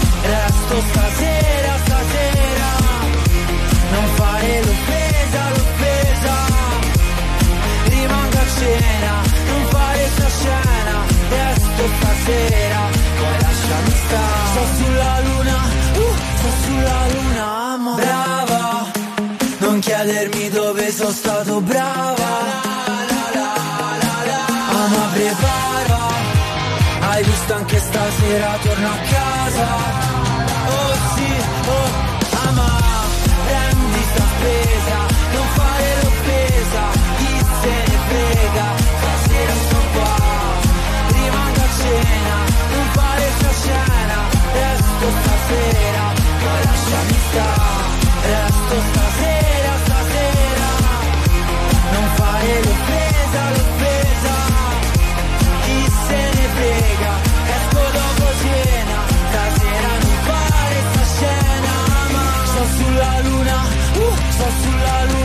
1969 Achille Lauro 7 e 40 minuti e andiamo come di consueto all'appuntamento del giovedì con Donna Moderna e ringraziamo per essere tornata a trovarci Donatella Gianforma caporedattrice buongiorno, buongiorno e bentornata Donatella Buongiorno Giusy, buongiorno a tutti i radioascoltatori. Buongiorno, allora il Me Too delle mamme è un tema che mettete in grande evidenza sul numero in edicola, il nuovo numero di Donna Moderna. Lasciate sole ad accudire il proprio bambino subito dopo il parto, costretti ad allattarlo ed addormentarlo nonostante la stanchezza e il dolore. Allora la mente di molti nostri ascoltatori sarà andata a ciò che abbiamo raccontato nei giorni scorsi, la vicenda una, della morte tragica di un neonato all'ospedale Pertini di Roma, che riaccende i riflettori, Donatella, su un tema fondamentale. In realtà siamo partiti da quello e abbiamo visto, ormai è una notizia che ha più di una settimana, eh, Enrico, e abbiamo visto che immediatamente quando la notizia è rimbalzata su, sui media, eh, so, sui social c'è stato un susseguirsi di storie che eh, sono state raccontate dalle donne spontaneamente e che, perché tu? Perché moltissime di queste storie dicevano potevo esserci io al posto di questa donna, poteva eh, succedere anche a me. Ehm, e, e, quindi mh, su no, sui nostri stessi canali social abbiamo avuto una, siamo stati travolti da queste storie, abbiamo deciso di indagare, di cercare di capire perché si arriva, si è arrivati oggi in questa situazione critica.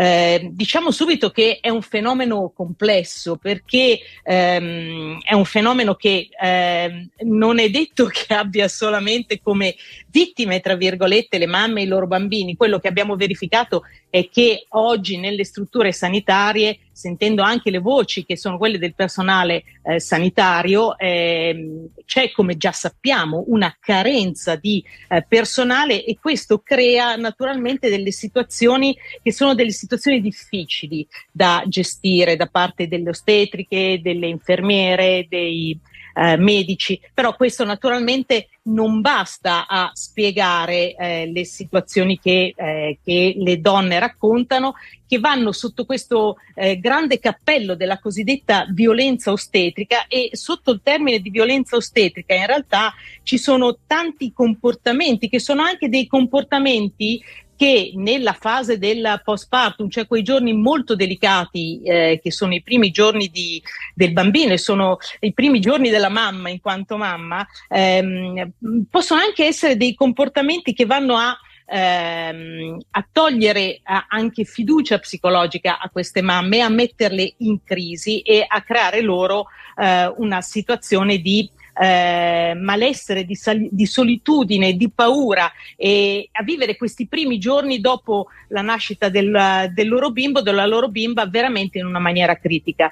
Mm, in realtà noi abbiamo seguito questa inchiesta con due giornaliste, eh, Flavia Piccinni e Nina Gigante, sono ehm, due eh, giovani mamme e entrambe in maniera diversa hanno rintracciato nella loro storia eh, situazioni simili. Mm, ecco, Donatella, poi c'è sempre, quasi sempre un filo comune, il fatto che chi subisce queste forme di violenza non denuncia. Perché non lo fanno? Ma sai, non denuncia in realtà spesso, a volte, secondo me, ehm, se non si arriva naturalmente a delle situazioni di abuso, se non si arriva a delle situazioni drammatiche, essendo questa forma di violenza anche un po' strisciante, anche all'interno di un contesto in cui eh, a volte le mamme vengono eh, trattate con sufficienza o vengono trattate ehm, in una maniera mh, mm, eh, ehm, come, come appunto se fossero delle bambine che in qualche maniera devono essere accompagnate in questo primo percorso e quindi anche un po' strattonate eh, emotivamente eh, le mamme a volte non si rendono conto eh, di aver subito questo genere di violenza. Naturalmente ci sono tante scale di grigio. Eh, ti faccio un esempio perché eh, io sono rimasta molto colpita da, da, queste testimonianze che ci sono arrivate. Eh, una mamma ci dice dovevo gestire il mio bambino ed ero terrorizzata all'idea di farlo cadere dal letto. Mi hanno risposto ma lo fanno tutte le mamme e non è mai successo niente. Questa magari è una mamma che era, come dire, aveva alle spalle spalle, ore e ore e ore di travaglio, era il suo primo parto, aveva bisogno di essere accompagnata, accudita, guidata anche. Senti, Donatella, sì, vai Giusy. No, vai. dicevo, eh, pro- proprio dopo, dopo, questo che ci hai appena raccontato, no? c'è una via percorribile che eh, metta un pochino eh, tutte le mamme in tranquillità e anche però rispetti le richieste dei, dei pediatri, di coloro che dicono che il bambino in effetti dovrebbe essere subito avvicinato alla mamma?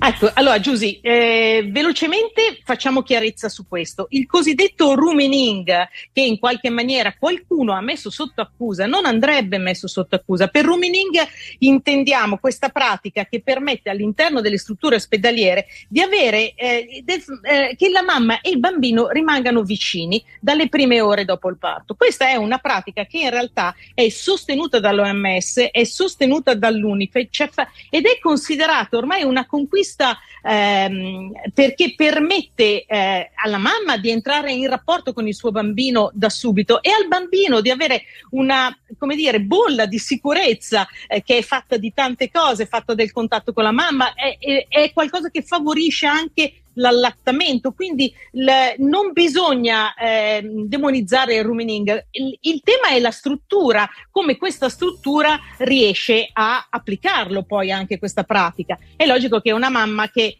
arriva eh, molto stanca e, eh, e, e anche inesperta per certi aspetti dopo un parto, difficilmente riesce Certo. a prendersi cura di un bambino 24 ore al giorno da sola. Arrivo al punto, scusatemi, faccio una, un affondo Abbiamo pochi secondi. Quindi che, brava, che facciamo? Quello che nell'immediato, secondo noi, andrebbe fatto eh, è riportare i caregiver all'interno delle strutture ospedaliere. Certo. Per caregiver noi intendiamo nel 90% dei casi magari è il papà, ma Esatto. può essere una persona, una qualunque Di persona supporto. è importante, bravo affettivamente per questa Certo. mamma e sono proprio queste figure esterne che sono mancate purtroppo dal Durante tempo della pandemia Certo. e che non sono più tornate come prima. Non è stato più eh, Reintegrato. È un ottimo spunto, Bravo. Donatella, è un ottimo spunto perché a volte è, è molto facile evidenziare quelli che sono i problemi, però quello che tu avanzi è una, non dico una, una soluzione, sì, però insomma una strada anche facilmente percorribile che sarebbe davvero di grande Diciamo aiuto. Enrico la prima cosa da fare. Alle Ci sono- neomamme. cioè, in poche ore su questo sono state raccolte 100.000 firme per, que- per ottenere, per riottenere questo e noi pensiamo che e vogliamo continuare anche come Certo. donna moderna a battere su questo che sia la cosa intanto da fare subito. Non c'è dubbio, grazie a Donatella Gianforma, caporedattrice di Donna Moderna, con eh, la tua redazione ci sentiremo anche dal Festival di Sanremo, ci fa molto piacere, lo evidenziate anche voi oggi nel settimanale in edicola. Grazie, a presto. Grazie a voi tutti, grazie.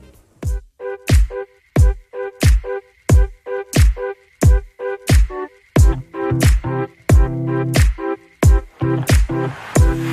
since I was young, coming up, coming up. I was marching to a drum, brought the thumb, brought the thumb. Always focused on me, one, one, one, one. Now I wish that I could hold someone, someone. So tell my mama love call my baby sister, shoot a hug and kiss her. Cause life is just a mystery, and it's gone before you know it. So if you love me, won't you show it? Uh. Cause this life is one big symphony. This night is one for you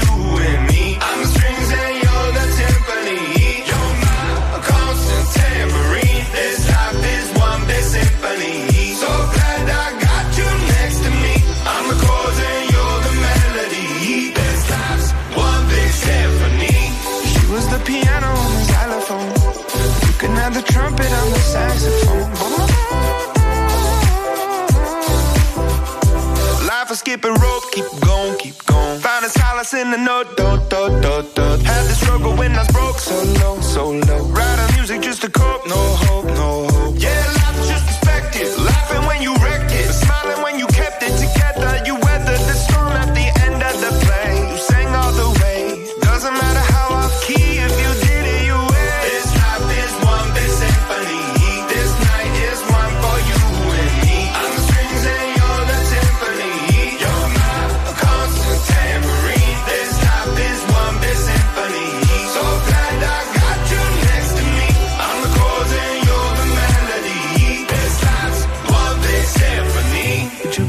if I played you the flute? See, it's my favorite one, cause it's so delicate and beautiful.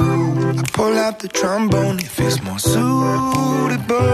Wanna make you smile, it's been a little while since I've seen the white of your teeth, been a hard year.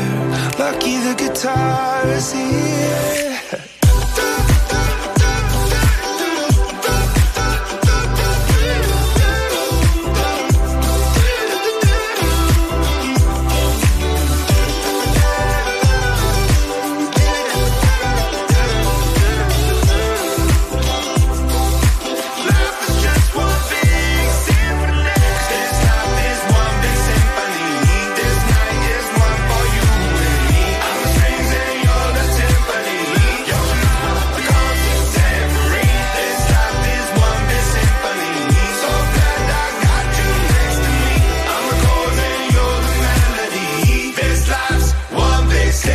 Imagine Dragons su RTL 1025. Allora, oggi in Consiglio dei Ministri arriva il DDL Calderoli. Parliamo di autonomie regionali, evidentemente. C'è da spiegare mm, no, con precisione di cosa si tratta, perché tante sono le polemiche. Quando diciamo che bisogna spiegare qualcosa di questo tipo, c'è una persona che ci aiuta sempre, lo ringraziamo per raggiungerci in Toc, diretta, toc. il professor Alfonso Celotto. Buongiorno e ben ritrovato. Rieccoti. Oh, l'abbiamo Hai- trovato. Che Buongiorno. fortuna.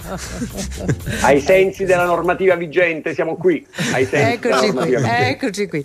Allora, diceva giusto Massimo poco fa che insomma oggi, oggi si va in consiglio eh, dei ministri. Quello che vogliamo capire insieme al professor Celotto questa mattina è che cosa comporterebbe questa, eh, quali sarebbero le modifiche rispetto alla situazione attuale in questa autonomia definita differenziata. Ci aiuti un po' a capire.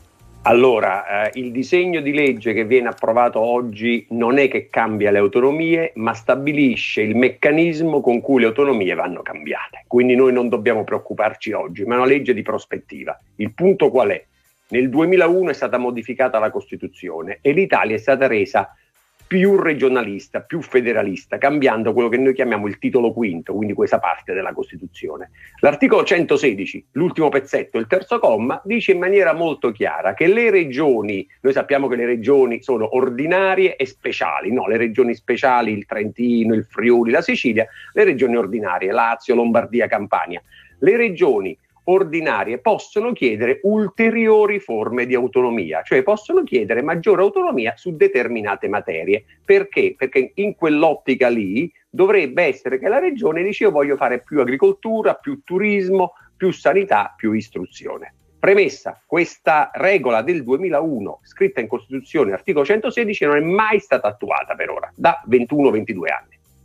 Allora, le posizioni su questo sono, sono tantissime. Mi colpiva stamattina leggere questa intervista che c'è sul Corriere ai fratelli Occhiuto. Occhiuto 1, Mario, senatore di Forza Italia, Occhiuto 2. eh, allora, il primo dice: Mio fratello è favorevole perché parla da governatore. Occhiuto 2, invece, che il presidente della Calabria, di nome fa Roberto, dice: Mio fratello è critico perché non ha letto il nuovo testo di Calderoli. Ha ripreso una mia dichiarazione precedente. Insomma, si arriva a litigare anche in famiglia di questi, di questi temi. Però sono convinto che gli ascoltatori ci seguono da casa si stiano chiedendo immediatamente: ma noi sei anni fa, mh, se non sbaglio, ne sono passati sei di anni, eh, siamo andati a votare Lombardia e Veneto per Veneto. questa questione dell'autonomia. E allora, qual è stato il peso di quella scelta degli italiani rispetto a tutta la discussione a cui assistiamo oggi? Allora, quello è stato un peso politico, è stato nel 2015, due regioni, Veneto e Lombardia, hanno fatto anche un referendum popolare dicendo vogliamo più autonomia, ma non si è realizzata. Perché la procedura qual è? La procedura è che la regione chiede più autonomia e individua le materie su cui, le su cui vuole questa più autonomia. No, io voglio porti, aeroporti, ho la costruzione ovviamente avanti, ho commercio estero, ho tutela e sicurezza del lavoro, vorrei più autonomia. La regione lo propone, tratta col governo, scrive un'intesa, scrive un'intesa e poi questa intesa deve essere approvata in Parlamento. Il problema che abbiamo da vent'anni, non solo dai sette anni di Veneto e Lombardia, è questo. Quando si danno più servizi, più competenze al Veneto, alla Lombardia, alla Basilicata, alla Puglia, bisogna sempre garantire visto che siamo una repubblica unitaria, che i livelli delle prestazioni siano uguali, cioè non si vuole avvantaggiare troppo un territorio per svantaggiarne un altro. Questo accade ad esempio in Germania dove questo federalismo funziona. Mm, I famosi LEP, quelli che leggiamo sui giornali, Esattamente, i famosi l'EP è una sigla, livelli essenziali delle prestazioni, Esatto, cioè certo. bisogna dire gli asili nido diventano della regione toscana, benissimo, però per avere un asilo nido serve 10.000 euro per costruirlo, ogni 30.000 abitanti un asilo di questa tipologia con tanti posti, cioè bisogna garantire il livello delle prestazioni. In questo modo, garantendo il livello delle prestazioni, sai che qualunque regione lo farà in quel determinato modo e non ci sono sbilanciamenti. Cioè, ce l'ho livello minimo, perché poi è chiaro che si può migliorare. Certo, però il livello minimo è proprio quello, perché se poi la regione migliora e ci guadagna farà Ok. un servizio più efficiente. ottimo. Però visto che noi siamo cittadini di una repubblica una e indivisibile, come recita l'articolo 5, dobbiamo avere un livello minimo in tutta Italia. Quindi far crescere chi è più giù e comunque chi è più su può incentivare, ma deve sempre garantire un minimo. Quindi senza livelli minimi, senza LEP come livelli essenziali delle prestazioni, non ci può essere un'autonomia in un paese unitario. Esatto, professore. Poi l'altro tema è: ma come vengono finanziati questi LEP? C'è scritto nel DDL Calderoli dove prendiamo i soldi? No, perché il problema è quello, cioè il DDL Calderoli che cosa fa oggi? Stabi- regola come si stabiliscono i LEP. Innanzitutto bisogna individuare i LEP quali sono. Cioè asili nido, assistenza, trasporti e così via. Una volta individuati, vanno stabiliti il contenuto, cioè che cosa significa un livello minimo sui trasporti? Significa un autobus che passa ogni 5 minuti, un treno che arriva ogni 30 e così via, no? E poi dipende, bene, per fare questo servizio alla regione X quanto costa? Costa eh, 10 euro a passeggero e a quel punto c'è il punto grave, i costi, perché molto probabilmente questi costi sono alti, che però devono essere garantiti a tutti. Allora lo Stato, individuati i livelli, li trasferisce alla regione, gli dà il costo, però deve bilanciare gli altri. E è una cosa complicata ed essendo complicata da vent'anni non si è riuscita a fare, però capisco anche che per alcuni partiti e alcune regioni è anche una forte bandiera politica. Allora, il ministro Calderoli assicura che i diritti saranno tutelati in tutto il paese, la certezza è che il testo oggi arriva in Consiglio dei Ministri e il percorso potrebbe chiudersi entro quest'anno, ma naturalmente vedremo gli aggiornamenti che arriveranno oggi. Grazie al professor Alfonso Celotto, il nostro esperto delle spiegazioni, quelle fatte bene, tu, tutto attaccato, quelle fatte bene. Grazie professore. hashtag, hashtag quelle fatte bene, quelle buona fatte giornata. A presto. Prestissimo. Siamo anche alla- al saluto, alla al pensiero, alla frase di Don Antonio Mazzi. Ma la ricordiamo. trattativa, la ah, sta trattativa. trattando con Trattativa, Ricchi vediamo un stamattina. Ricchi veramente, Ah, dai, veramente allora, impegnato, però ci dice, ci dice che prima ci ascoltiamo John, John Lennon, Lennon. Yoko Ono e poi Vai. andiamo dal Don. Va. Our life together is so precious. Together we have grown. We have grown. Although our love is still special.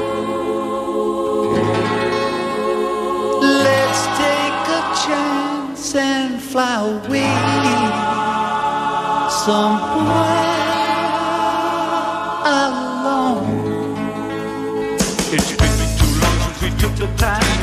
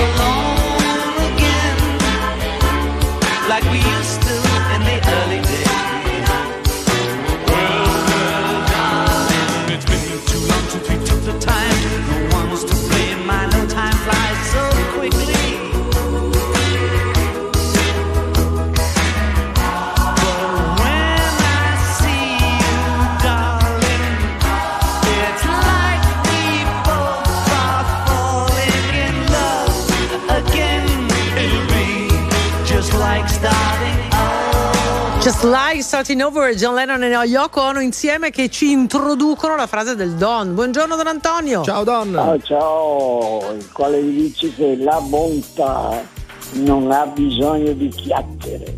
Mm, La bontà non ha bisogno di chiacchiere. Servono fatti, servono.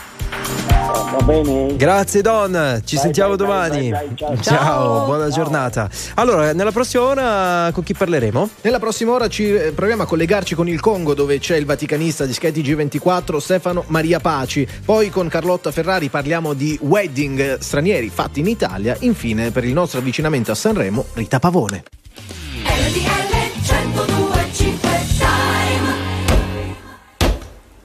Le 8 in punto anche a Monte Isola in provincia di Brescia. RTL 1025 Giornale Orario. È giovedì 2 febbraio, ben ritrovati da Giovanni Perria. Partiamo subito dalla politica con la bufera scatenata dal caso Cospito. Ieri ancora tensioni in aula in Parlamento dopo l'intervento del ministro della giustizia Nordio sul tema, anche la premier Giorgia Meloni. Sentiamo, Ciapparoni. A tarda serata Giorgia Meloni sbotta e rompe in tv. Dopo un lungo silenzio su cui le opposizioni l'hanno attaccata duramente. Sentiamo le parole del Presidente del Consiglio in diretta stasera Italia su Rete 4, mentre nella puntata si parlava del caso Cospito. Giorgia Meloni. La sfida non è al governo, la sfida è allo Stato. E lo Stato ci riguarda tutti. E so perché in questi giorni ho visto molti toni che buttavano in politica una questione che secondo me in questo momento è una questione che ci riguarda tutti. Questo è il tema. E il governo non ha fatto altro che il suo lavoro in questa vicenda, facendo molta attenzione a non alzare i toni. Tutto quando il ministro della giustizia ha provato a suo modo a chiudere la querelle, ribadendo che il terrorista anarchico Cospito rimarrà al 41 bis perché ha collegamenti con l'esterno, Nordio però ha anche voluto tirare una frecciatina ai coinquilini Donzelli e Del Mastro che hanno diffuso gli incontri dei parlamentari PD con Cospito. I dati dei detenuti sono sempre dati sensibili, però c'è un'inchiesta in corso. Ricordiamo che la Procura di Roma ha aperto un fascicolo di indagine per violazione del segreto di ufficio. Il PD insiste nel chiedere le dimissioni del tandem Del Mastro Donzelli, entrambi di Fratelli d'Italia e ha abbandonato per protesta l'aula di Palazzo Manama durante l'informativa del Guardasigilli. Ora le indagini sull'agguato di Alatri in cui è rimasto ucciso un diciannovenne. Il lavoro degli investigatori si concentra su due fratelli lungamente interrogati in caserma. Coppola. Non avrebbero ammesso colpe né rilasciato confessione i due fratelli di Frosinone che ieri sera sono rimasti per ore in caserma, sentiti nell'ambito delle indagini su quanto accaduto lunedì ad Alatri, quando in due, con il volto coperto, hanno aperto il fuoco da uno scooter verso un gruppo di ragazzini su una scalinata nel centro cittadino. Le indiscrezioni parlano del coinvolgimento di un pezzo grosso della malavita locale. I sospetti si starebbero concentrando, riporta il messaggero, su un componente del clan Spada. Unica certezza la caccia al killer che prosegue e la drammatica notizia giunta ieri pomeriggio della morte di Thomas Bricca, 19 anni compiuti lo scorso dicembre, che si è arreso dopo un'agonia di oltre 40 ore. Resta ancora da capire però quale fosse il ruolo di Thomas e se fosse proprio lui l'obiettivo dei colpi di pistola. Terzo giorno di Papa Francesco nella Repubblica Democratica del Congo. Bergoglio sarà alle 9.30 allo Stadio dei Martiri di Kinshasa per incontrare i giovani con i loro catechisti. Alle 11 invece il pontefice vedrà il primo ministro del paese, Luconde. Siamo al calcio con la Coppa Italia. Enzo Tamborra.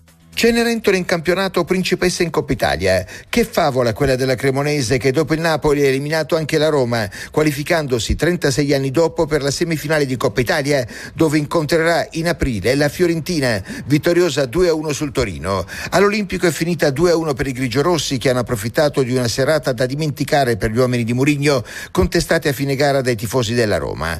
Dessers ha sbloccato il risultato trasformando un rigore che si era procurato dopo un clamoroso errore di Kumbulla.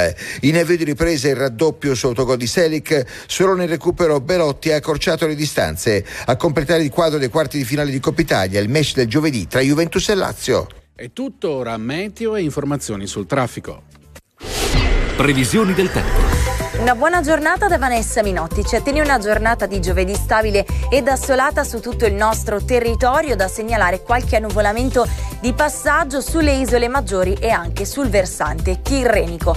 Qualche banco di nebbia nelle ore più fredde del giorno sul Veneto e qualche fiocco di neve non escluso sulle Alpi. Di confine temperature massime lieve rialzo valori tra gli 11 e i 16 gradi. Tutti i dettagli sull'app di Trebi Meteo.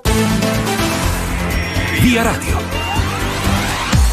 Da Autostrade per l'Italia una buona giornata da Mauro Massari. Iniziamo dalle informazioni che riguardano la viabilità sulla 1 Milano-Napoli perché è avvenuto un incidente. Un mezzo pesante ha sbandato tra Sasso Marconi ed il bivio con la 14 verso Bologna e si sono formati 4 km di coda.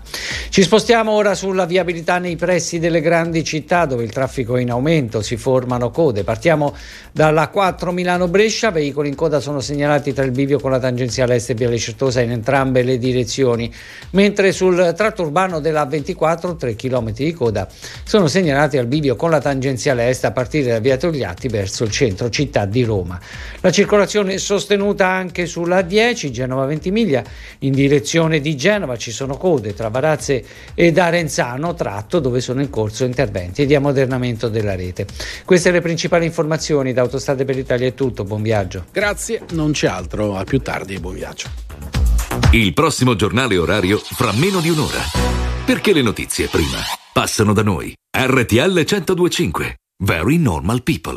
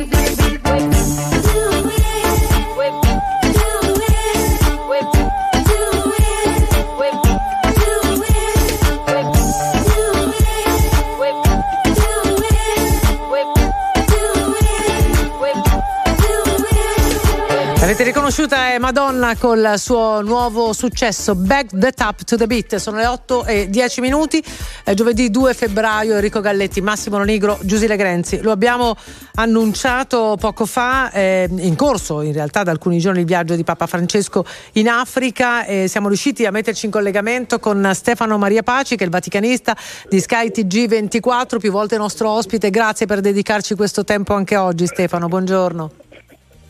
Buongiorno, buongiorno a te e a tutti i nostri ascoltatori. Allora, tra poco, tra poco veniamo alla giornata di oggi, a cosa prevede il programma, questa messa di ieri con un messaggio molto forte, un milione di persone presenti, e però vorremmo partire, ne parlavamo poco fa nel, nel fuori onda, da eh, ciò che ci racconta Umberto Folena oggi su, su Avvenire, una riflessione che, che mh, poniamo anche a te. Papa Francesco grida dal Congo, la stampa italiana è sorda e muta. Ci si chiede quanto vale il Papa in Congo per i quotidiani italiani. C'è una sorta di disinteresse? Assolutamente sì, e questo disinteresse è proprio l'obiettivo del Papa cercare di bucare questo disinteresse verso l'Africa, verso il continente dimenticato.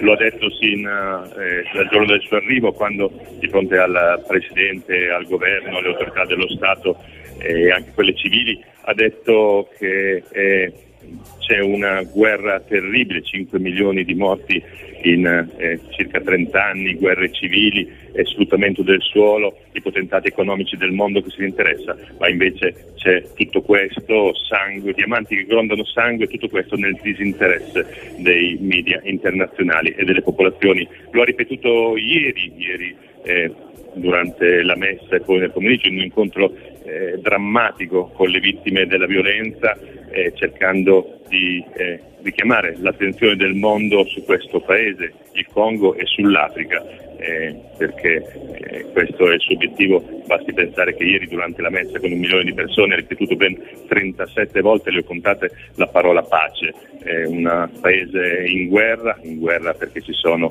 potentati del mondo che eh, hanno qui degli interessi pazzeschi, ma soprattutto in guerra perché il mondo occidentale se ne disinteressa. Mm, Quando dice il Papa i cristiani devono mostrare la via della pace, lo fa sicuramente riferendosi alle guerre in Africa, però forse quelle parole vanno applicate anche agli altri conflitti, in particolare quello che rimane ancora a fare da sfondo tutte le vicende di cui parliamo, il conflitto in Ucraina.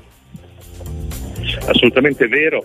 E ieri pomeriggio ho fatto un incontro con le vittime, vittime del Congo dell'Est, dove il Papa avrebbe voluto andare, ma ci sono condizioni di sicurezza eh, impossibili da eh, gestire. E il racconto è stato impressionante perché c'è stato chi ha raccontato che gli hanno ucciso sotto gli occhi eh, tutti i familiari e poi gli ha messo il coltello in mano, eh, uno ha raccontato che è stata rapita la madre, al padre è stato fatto a pezzi sotto i suoi occhi, gli hanno tagliato la testa e l'hanno portato via, eh, donne prese, ragazze prese come schiave sessuali a cui obbligavano, eh, obbligate a mangiare la carne dei nemici uccisi tutti i giorni, eh, ma questo succede qui, ma succede in tante parti del mondo e il tentativo era quello di far vedere lo schifo, l'orrore che è la guerra, guerra qui, guerra in Ucraina, non c'è una guerra giusta, il Papa l'ha detto più volte, bisogna trovare sempre altre, eh, altre soluzioni, trattative, dialogo, una volta che si comincia una guerra.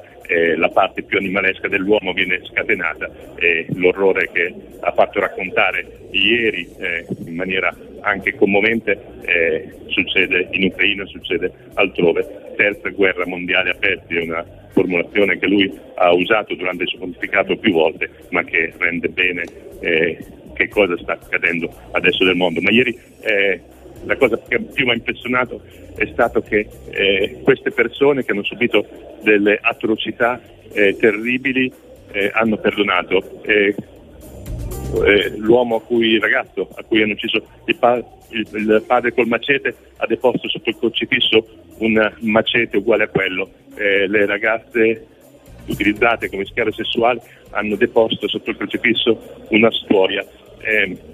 I coltelli, i martelli usati per torturare, per tagliare braccia e gambe ad altre persone che erano lì sono state deposte, quindi questo mi ha dato l'idea di un mondo che può essere diverso nel mondo, un modo eh, che, eh, cristiano di affrontare la vita e anche le atrocità. E le questo cose, le cose peggiori, Ha detto certamente. che bisogna, bisogna disarmare il cuore.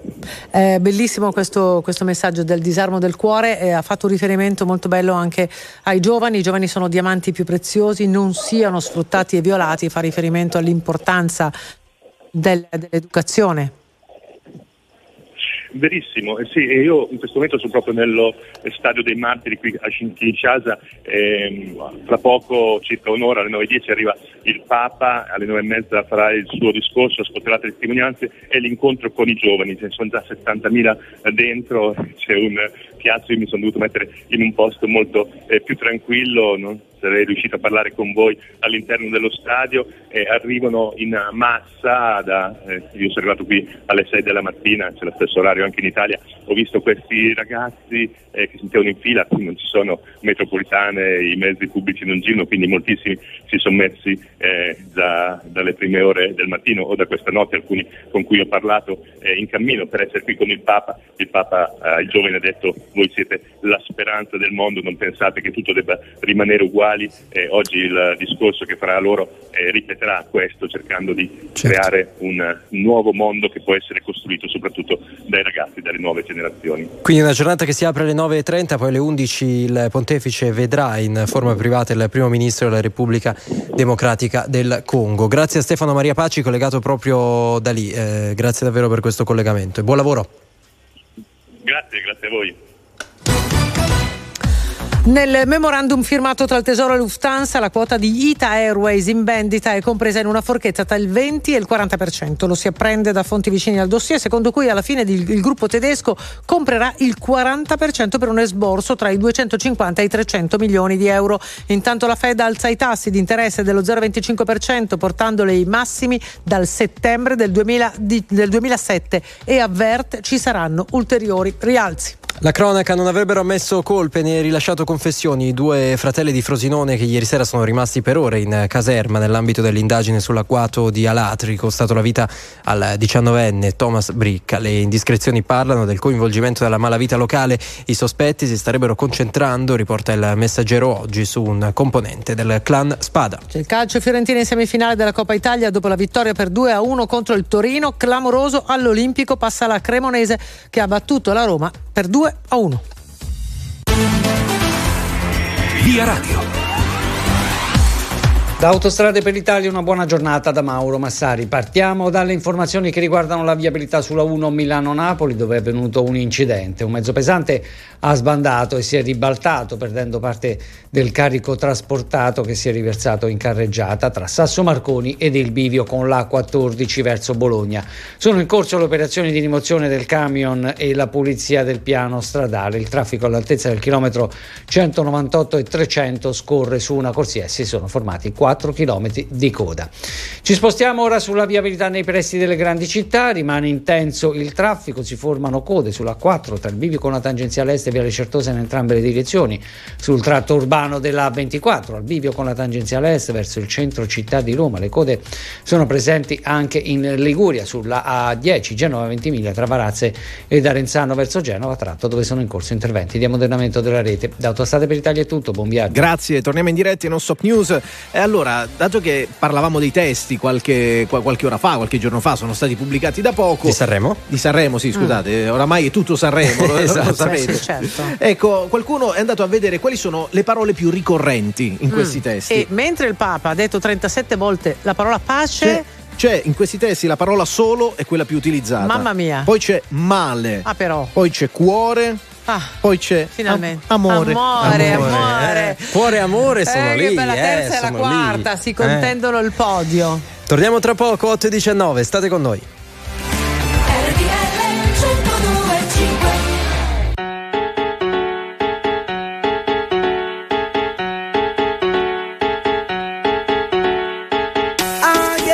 Check it out, this is it. Bet you won't, bet you won't, bet you will. Now forget it, cause it don't get better than, better than this. No, it don't get better than, better than this. This is it, bet you won't, bet you won't, bet you will. Now forget it, won't get better than, better than this. No, it don't get better than, better than this. Simply the best. Simply the best. Simply the best. Simply the best. Simply the best. Simply the best. Simply the best. El dueño de la tela subió a Marte Y no me ven ni por telescopio. Demasiado alto, ninguno lo copió. Lo que los extraterrestres están haciendo, yo lo copio. Te volviste loco, te fumaste un bate de opio. Tiene que respetar leyendas, son leyendas. Pida perdón que su palabra que una mierda Tremendo guaremate, de tapa aguacate. Dale una galleta a un general pa' que te mate. This shit right here, baby, this shit right here. This that shit that I wanna hear. This that hit, the hit of the year. Got me living on a top, top tier. Can't stop, won't stop, no fear. Make my drink disappear. Let the glass go clink, clink, cheers. We about to break the la la la la. I have the ba da ba da ba ba. We gonna rompe with the nita. I swear to God, I swear to Allah. Ah, esto, esto es lo mejor. Esto, esto es lo mejor. Esto, esto es lo mejor, lo mejor,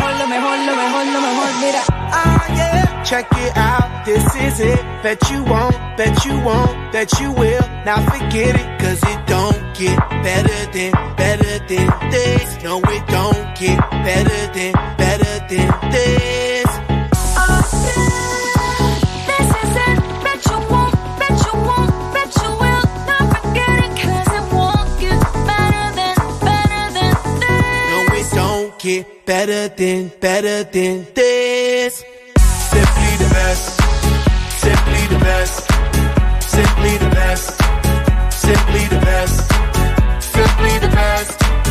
Simply the best. Simply the best. Simply the best.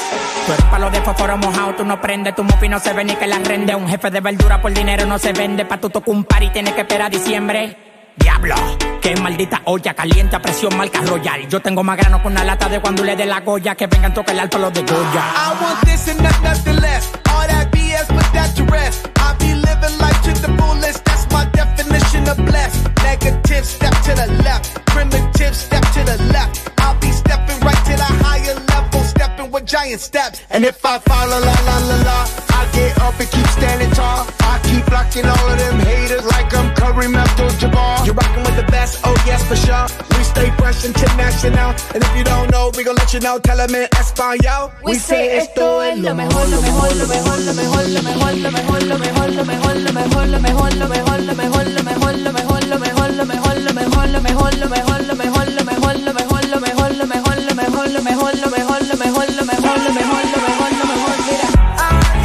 Check it out, this is it. Bet you won't, you won't, you will. Now forget it, cause it won't get better than, better than this. No, it don't get better than, better than this. Simply the best, simply the best, simply the best, simply the best, simply the best, simply the best, simply the best, simply the best. Ci sono i Black Eyed Peas, Simply the Best su RTL 125, 8 e 26 minuti. Buongiorno da Giusile Grenzi, Massimo Lonigro e Enrico Galletti. Allora, in Italia c'è un binomio che ci dicono dei dati usciti ieri, funziona tantissimo, che è quello tra i matrimoni e il turismo. E ne vogliamo parlare con la nostra prossima ospite, Carlotta Ferrari, presidente del Convention Bureau Italia. Benvenuta e grazie. Buongiorno, grazie a voi. Allora, cominciamo da- proprio dal fenomeno. Stranieri che vengono a festeggiare il loro matrimonio in Italia con invitati, ovviamente questo eh, porta dati importanti per il settore del turismo. Proprio dai dati cominciamo. Quanti sono questi stranieri nel- eh, nell'anno scorso e ovviamente quanto dura il loro soggiorno? Sì, allora, ehm, abbiamo ripreso quest'anno appunto la nostra, la nostra consueta ricerca che avevamo ovviamente eh, messo un po' in stand-by nel 2020 e 2021. I dati sono eh, ottimi perché già superano quelli raggiunti nel 2019. Si parla di u- oltre 11.000 matrimoni stranieri celebrati in tutto il territorio italiano per un totale di 2 milioni di presenze con delle caratteristiche decisamente mh, molto positive anche differenti da quelle del eh, turismo, chiamiamolo così, eh, vacanziero, perché queste persone hanno una capacità di spesa naturalmente molto alta e anche una permanenza media molto lunga perché ormai vanno molto di moda le wedding week eh, e quindi diciamo si arriva quasi a tre notti e mezzo di, di permanenza media in Italia. E ovviamente non solo per gli sposi, perché c'è tutto il seguito, no? Come diceva. Sì, esatto, esatto. Allora, viaggiamo un po' tra, tra- sì, tra le regioni d'Italia, perché voi d- dividete questi dati per regione, se non sbaglio, e, e in cima alla lista c'è la Toscana, leggevamo. Esattamente, in cima alla lista c'è la Toscana con oltre il 20% della quota di mercato, nonostante appunto manchino ancora eh, moltissimi mercati, perché c'è stata una ripresa enorme degli Stati Uniti che arriva quasi al 30% eh, del totale, una ripresa dell'Europa, in particolare UK e comunque i paesi di prossimità che sono anche quelli diciamo poi che rispecchiano le presenze turistiche in questa regione e, e mancano ancora quasi totalmente per motivi ancora legati alla pandemia i paesi asiatici, eh, l'Australia e anche insomma quota parte degli Emirati, quindi eh, diciamo è un 20% rispetto alle altre regioni in più, ma che è destinato sicuramente a crescere con la ripresa di questi mercati. Ecco, proprio qui volevo arrivare, sarebbe stata la mia domanda, proprio quanto margine di potenziale c'è, nel e magari se possiamo anche provare ad abbozzare delle tempistiche. Ma allora, intanto durante questa indagine è stata fatta anche una proiezione sul 2023 e eh, i dati sono già molto positivi. Si registra già un aumento del 10% rispetto al 2022 e quindi si parla già di circa un migliaio di eh, matrimoni in più.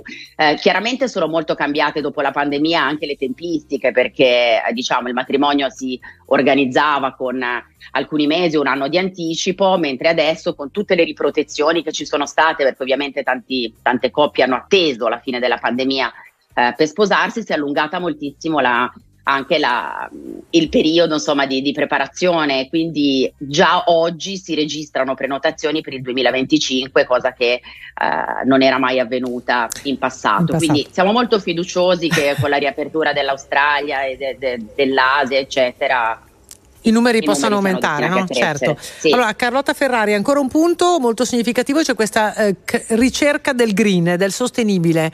Come si fa? Sì. A, co- come si organizzano i matrimoni sostenibili? Con le filiere corte, Beh, per esempio, no? Immagino. Esatto. Esatto, sì, esiste tutto un tema legato al recupero del cibo, quindi a, al, al, al, al, non spreco, eh, anche insomma a un certo modo poi di realizzare le bomboniere, regali o di allestire con decorazioni floreali, poi più in generale c'è una grandissima ricerca del verde, dell'open air, probabilmente anche questo a seguito del Covid, stanno aumentando i matrimoni in location proprio all'interno di boschi, sulle spiagge, addirittura nei rifugi in alta montagna, quindi c'è sempre una maggiore ricerca di natura, diciamo così, e di aria aperta. Bellissimo. Senti, eh, prima di, di, di, salutarti, abbiamo parlato di, di, questo, no, di questa tendenza degli stranieri di venire in Italia, nel nostro paese, a fare i matrimoni, i viaggi, eccetera, eccetera, anche i viaggi di nozze, ed è una cosa bellissima. Guardiamo un po' noi, eh, noi italiani, mh, mm, la, la, tendenza mi sembra che sia quella però di andare all'estero, cioè quando noi chiediamo dove sposi, siete andati in vacanza, sì, siamo andati in Brasile, siamo andati alle Seychelles, siamo andati a Sharm el Sheikh. C'è qualcuno che sì. va in viaggio anche in Italia? Allora, sì, sicuramente la minoranza, sicuramente la minoranza. Purtroppo il viaggio di nozze è visto come una, una, grande evasione, una fuga, anche magari un'opportunità di avere un budget a disposizione più alto e quindi di fare un viaggio eh, lungo e lontano. Tuttavia, un dato interessante che abbiamo monitorato quest'anno sono i destination weddings Italia su Italia quindi l'italiano che magari è milanese decide di sposarsi in costiera malfitana. Sono più di 7.000 matrimoni con eh, che appunto di italiani che si spostano in altre località eh, d'Italia e comunque insomma con quasi una media di 90 invitati e dei bei numeri anche in questo Quindi caso. Per la, cerimonia, per la cerimonia e, sì, e poi sì, per il viaggio festa, di nozze esatto. se ne vanno, però insomma la cerimonia, la cerimonia, la fanno qua. Carlotta Ferrari, presidente della Convention Bureau Italia, eh, naturalmente eh, grazie, grazie per questo intervento, buon lavoro, ci grazie sentiamo presto. Arrivederci. In una telefonata a Rete 4, la Premier Giorgia Meloni è tornata sul caso Cospito. La sfida dell'anarchico non è al governo ma allo Stato e lo Stato riguarda tutti. Serve prudenza e responsabilità, ha dichiarato Meloni. La Presidente del Consiglio rivendica il fatto che il governo stia facendo il suo lavoro e che il ministro Nordio in Parlamento abbia risposto nel merito. Voltiamo pagina, il Cremlino minaccia un'escalation in Ucraina dopo la decisione degli Stati Uniti di inviare missili a lungo raggio in un nuovo pacchetto di aiuti da 2 miliardi di dollari. L'Europa vola a Kiev per il vertice con l'Ucraina di domani, il primo da quando ha ottenuto lo status di paese candidato all'ingresso nell'Unione. Nella notte Israele ha condotto attacchi aerei sul centro della striscia di Gaza, poche ore dopo aver intercettato un razzo lanciato dal territorio palestinese. Il portavoce di Hamas ha definito i raid israeliani una continuazione del ciclo di aggressioni contro il popolo palestinese. Con questo è tutto, non abbiamo altri aggiornamenti dalle nostre agenzie e l'informazione torna più tardi. Yeah, I'm going to the party, but I'm not going to make friends. I need a lover. Everybody's looking for somebody, for somebody to take home. I'm not the exception, I'm a blessing of a body to love on. If you want it bad tonight, come by me and drop a line. Put your aura into mine. Don't be scared if you like it. I could fill you up with life I could appetite. No, you've never been this high. Don't be scared if you like it. Cause I'm not here to make friends. No, I'm not here to make friends. Yeah. Cause I'm not here to make friends. I need a lover. I need a lover. I'm just being honest, baby. I just need a partner when the lights come on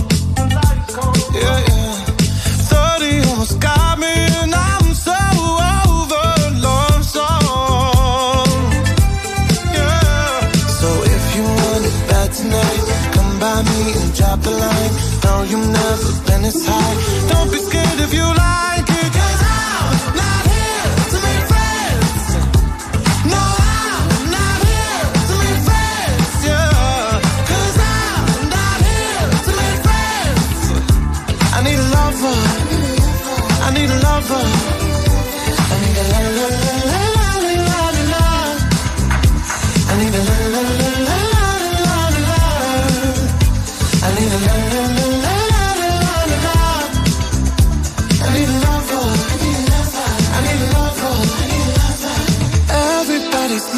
for somebody, for somebody to take home.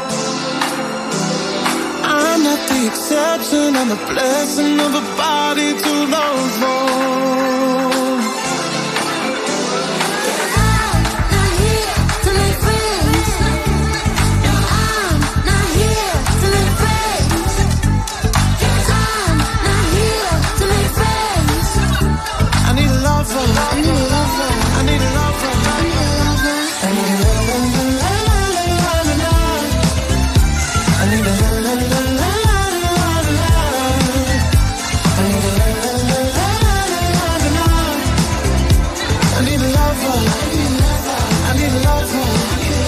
Sempre più sobrio Sam Smith nei suoi video sono un grande spettacolo che potete vedere se volete in radiovisione 8 e 36 minuti prima Perché rassegna- ridi? Ma perché ridi? No, no, perché ogni video è sempre più variopinto. Ma non è che ridi per i jeggings tu? No, anche, anche. No, beh. Allora, Questo video rimane imbattibile altro che jeggings. Guardate che meraviglia. Sì, è molto particolare. In ogni caso, prima in rassegna stampa abbiamo toccato il tema del nuovo paniere de- dell'Istat per capire come varia l'inflazione. Ci sono una serie di prodotti che ci hanno colpito, inseriti in questo paniere. Io partirei dal rombo fresco, non quello surgelato. Il rombo fresco li- all'italiano piace, evidentemente. La Beh, è visita medico, medico-sportiva, la visita medico-sportiva. Eh, perché prima di fare attività bisogna andarci, quindi Sì. ci vanno tutti, poi appunto i jeggings. Ma i jeggings io non lo sentivo dal 2010. Scusate, jeans, amici. jeans e crasi, Eh no, jeans e leggings. Ma doveva fare l'indovinello. Ci ha, rovi- Ah. Oh, ci ha rovinato tutto. Ma vanno ancora di moda i jeggings, davvero? Bah, io credo di non averne mai avuto un paio, Vabbè, però, hanno però i io loro lati testo, positivi, eh. dai, come i leggings. State con noi. We were good, we were gold. Kind of dream that can't be sold. We were right till we weren't. Built a home and watched it burn.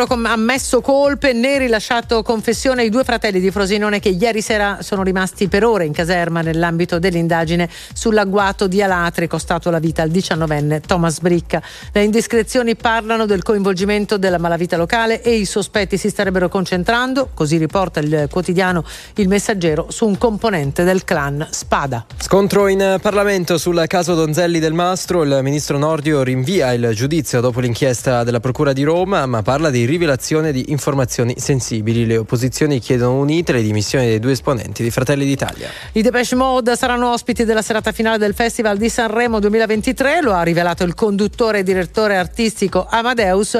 Sono molto felice perché sono un loro grande fan, ha detto Ama. Siamo allo sport il calcio. Fiorentina in semifinale della Coppa Italia dopo la vittoria per 2-1 contro il Torino. Clamoroso all'Olimpico. Passa la Cremonese che ha battuto la Roma 2-1. L'Inter, prima semifinalista dopo aver eliminato l'Atalanta, affronterà la vincente di Juventus Lazio. Rieccoci, non stop news RTL 1025. Proseguiamo il nostro avvicinamento a Sanremo. In questi giorni ve lo abbiamo raccontato, continuiamo a chiacchierare con le grandi voci della musica italiana eh, fino appunto all'inizio del festival il 7 febbraio. Ci raggiunge oggi in diretta Rita Pavone. Buongiorno e benvenuta. Buona giornata tutti Buongiorno. voi, ai tuoi- ti do del tu perché posso essere tua mamma probabilmente, È possibile. ai tuoi ascoltatori.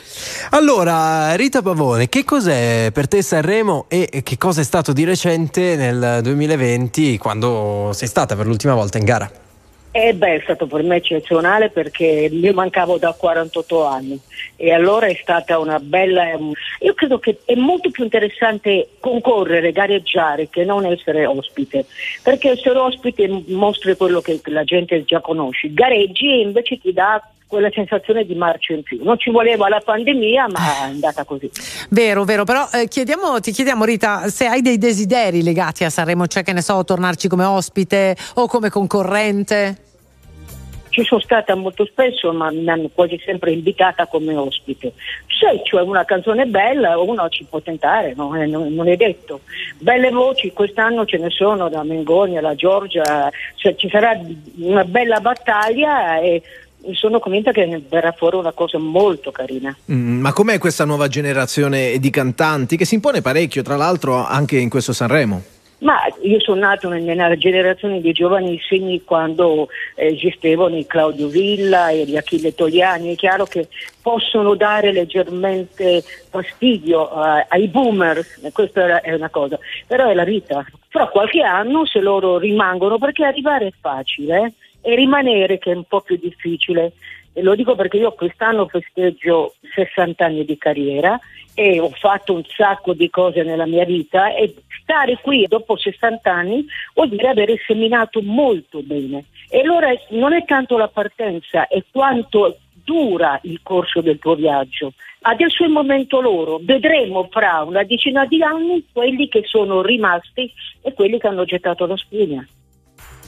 Allora, eh, ci, sono, ci sono delle polemiche no? ogni anno e quest'anno il dibattito sta ruotando molto intorno al messaggio del presidente ucraino Zelensky. Eh, secondo te, Rita, è giusto che questa guerra entri al festival? Non lo so, sinceramente guardi non saprei darle una risposta, potrebbe essere veicolare un discorso importante, eh, però devo anche dire che tutti gli anni c'è stato qualcuno che ha parlato di cose importanti che nulla avevano a che fare con la canzone. Le abbiamo ascoltate e ascolteremo anche queste. Eh, Giustamente se c'è stato invitato è chiaro che lui viene per dire delle cose. E noi l'ascolteremo. Poi eh, se uno proverà quello che ha detto oppure no, questo è un problema del singolo, però non è una cosa nuova, è una cosa che è già accaduta in passato e non, non mi stupisce. Rita Pavone in diretta su RTL 1025. Allora, torniamo per qualche istante magari alle tue origini. Allora, sei partita da Torino eh, molto giovane alla conquista di un mondo fatto di tante cose, di musica, di spettacolo. Se ci ripensi ora, che percorso è stato il tuo? Per me è stato un portento perché io non- avevo già soltanto pensato di fare la corista, mi pareva già una grande cosa, calcare il palcoscenico e- era già per me una grande avventura. Non mi sarei mai aspettato quello che da poi invece ho ricevuto perché io sono stata negli Stati Uniti nel momento in cui non c'erano i social. Ho fatto cinque volte le Sullivan Show, ho fatto tutti gli spettacoli ABC, NBC, ho avuto in Inghilterra un mio show personale su BBC 2. Cioè io ho fatto tantissime cose, Francia, l'Olimpia, e sono arrivate tante cose che anche quando c'era un attimo di silenzio sul mio conto in Italia era perché io lavoravo altrove. E questa è stata la forza, non me la sarei mai aspettata questa cosa da questo metro 53, però sai di cosa vado molto orgogliosa? Dal fatto che sono un metro 53 e non sono mai stata bella, ma ho fatto una carriera straordinaria, il che vuol dire che il talento conta ancora e questa è una cosa che è gratificante. Deve essere così, comunque sul fatto che non è mai stata bella noi avremmo da ridire, vabbè, ma poi eh, riprenderemo. Comunque, quando si parla di Rita eh, Pavone, si pensa subito a dei brani iconici che hanno fatto la storia della musica italiana, penso al ballo del mattone, eh, la partita di pallone, viva la pappa col pomodoro. Eh, magari però a chi le canta questi grandi classici dopo un po' stufano. Tu che rapporto hai oggi con questi brani? Allora, prima di tutto, Viva la pappa col pomodoro bisognerebbe staccarla perché è una colonna sonora, non è il valzer del moscerino, è il brano che dava il titolo al libro di Vamba, che è un libro rivoluzionario dove un ragazzino dimostra di essere molto più adulto di tutti quelli che ha intorno, che sono invece dei borghesi ipocriti che dicono una cosa davanti e poi invece appena si girano ne fanno un'altra. La pappa col pomodoro è lo stemma di quel libro e tutta la colonna sonora, signori, è stata scritta da Nino Rota. Testi di Lina Vermüller, arrangiamenti di Luis Bacalo, cioè io ho avuto tre premi Oscar che facevano questo lavoro e io facevo questo ragazzino. Il mio è stato un lavoro di attrice e cantante, ma non è una canzone a sé stante. Poi se ha avuto successo anche altrove, eh, ne sono molto felice, ma non sanno esattamente di cosa si tratta, perché in Germania è diventata Ich frage meinen Papa e lo dirò mio papà. perché c'era il suono della papa. In spagnolo è diventato che buenas son las papas, che sono le patatine fritte. Solo in Inghilterra è uscita con The Man Who Makes the Music, l'uomo che fa la musica, cioè l'ambulante, quello che suona tutto, eh, la batteria, l'armonica e canta, ecco. E questo è stato un successo suo che è andato per conto suo perché all'epoca non c'era il discorso del concept disc, adesso c'è. E allora quella è una cosa che bisognerebbe togliere dal discorso. Gli altri sono, era all'epoca il ballo del mattone, che era di Canfora, e Vermüller, il Cocucciolo della montagna, sono canzoni vero di una ragazzina, ma oggi volano farfalle, non è che mi pare no- un'opera lirica, no? Cioè ogni Ai, ai, ai. generazione ha il suo momento di stupideria e sono quelle canzoni che però diventano tormentoni, che diventano eh, amate e si portano nel cuore. Io adesso sto progettando, lavorando duramente sul mio ritorno live per festeggiare questi 60 anni di carriera e niente, io porto quello che ero, però poi faccio vedere quello che faccio adesso perché a me piace stare up to date, con i piedi per terra ben piantati e cercare di fare sempre qualcosa che spiazzi il pubblico che viene a ascoltarmi. Siamo quasi in chiusura, allora intanto prepara qualche nome che tra poco veniamo anche a sollecitarti su questo, per- su Sanremo, su chi puntare. Però eh, a un certo punto nella tua storia c'è anche un ritiro dalle scene che, che dura diversi anni, poi riprendi con la musica e fermarsi e ricominciare è un po' la metafora eh, anche della vita no? di molti, anche magari di nostri ascoltatori. Che cosa è successo in quel periodo e poi naturalmente qual è stata la chiave di volta per ripartire come fanno molti? Guardi, negli ultimi anni mi venivano offerte canzoni che non sentivo appartenermi. Fino a che ho avuto mio marito, che diremo che era il mio produttore personale, il mio manager personale, noi avevamo l'ultima parola, lui aveva l'ultima parola. Poi invece col contratto che si fece dopo, automaticamente le canzoni che mi venivano date, eh, io sono o un'anima rock o un'anima sentimentale un po' forte. I pezzi flat che iniziano in una maniera e finiscono in- allo stesso modo non mi divertono, non mi, non mi entusiasmano. E allora io ho capito, finisco il contratto, ero appena uscita da un'operazione di Dubai Pass al, al tronco della orta, non era proprio che io stessi magnificamente bene e ho detto niente, basta, è finita, lasciamo, abbiamo fatto un sacco di cose, siamo entrati nelle classifiche di mezzo mondo, ho degli ammiratori che si chiamano Jane Simmons, Kiss, c'ho Agneta degli Abba, c'ho Morris e tutta gente che mi ha visto, mi ha sentito e mi ha apprezzato.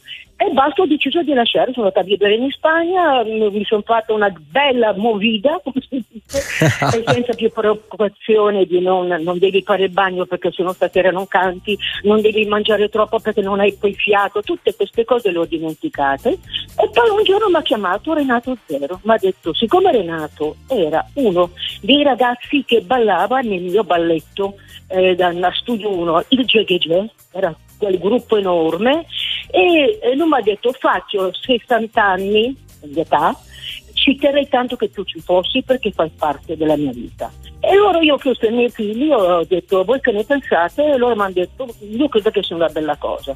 Sì, ma io come canto, che sono otto anni e mezzo che non canto, bah, di fare nato, non ti preoccupare Rita, è come andare in bicicletta, riprendi tranquillamente. E io allora sono andata in bicicletta, sono venuta a Roma in silenzio, l'ho pregato di non dire niente a nessuno perché volevo capire se la gente mi amava ancora nonostante l'assenza e come cantavo.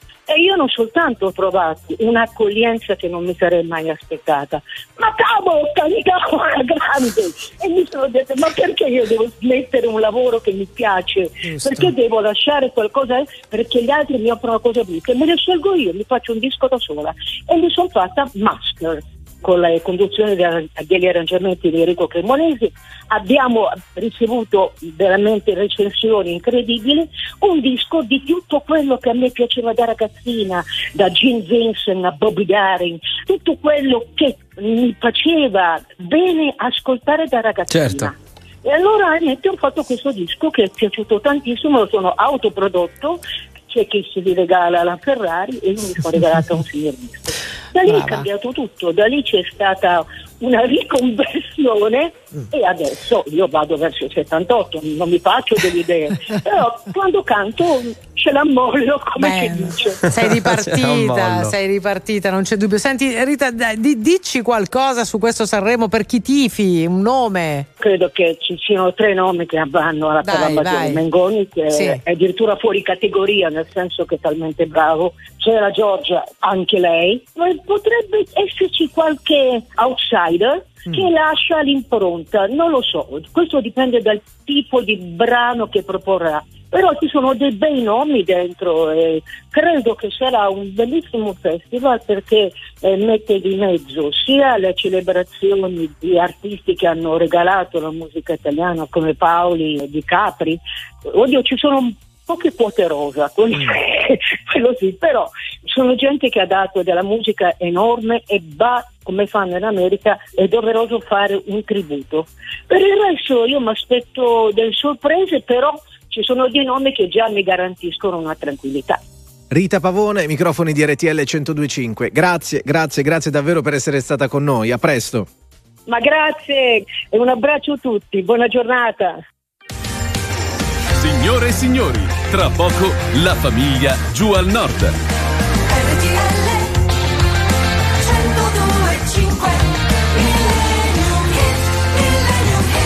8.56 minuti, allora tanti messaggi per eh, l'intervista a Rita Pavone che ci accompagna sempre più vicino al Festival di Sanremo, ogni giorno una grande voce, un grande nome della musica italiana, nomi che hanno fatto la storia e noi concludiamo sempre dedicando Con- un pezzo beh, a queste voci. Quindi in questo caso con lei proprio, ve la Proprio con ricordate Rita questa? Pavone, come te non c'è nessuno. Come te non c'è nessuno, tu sei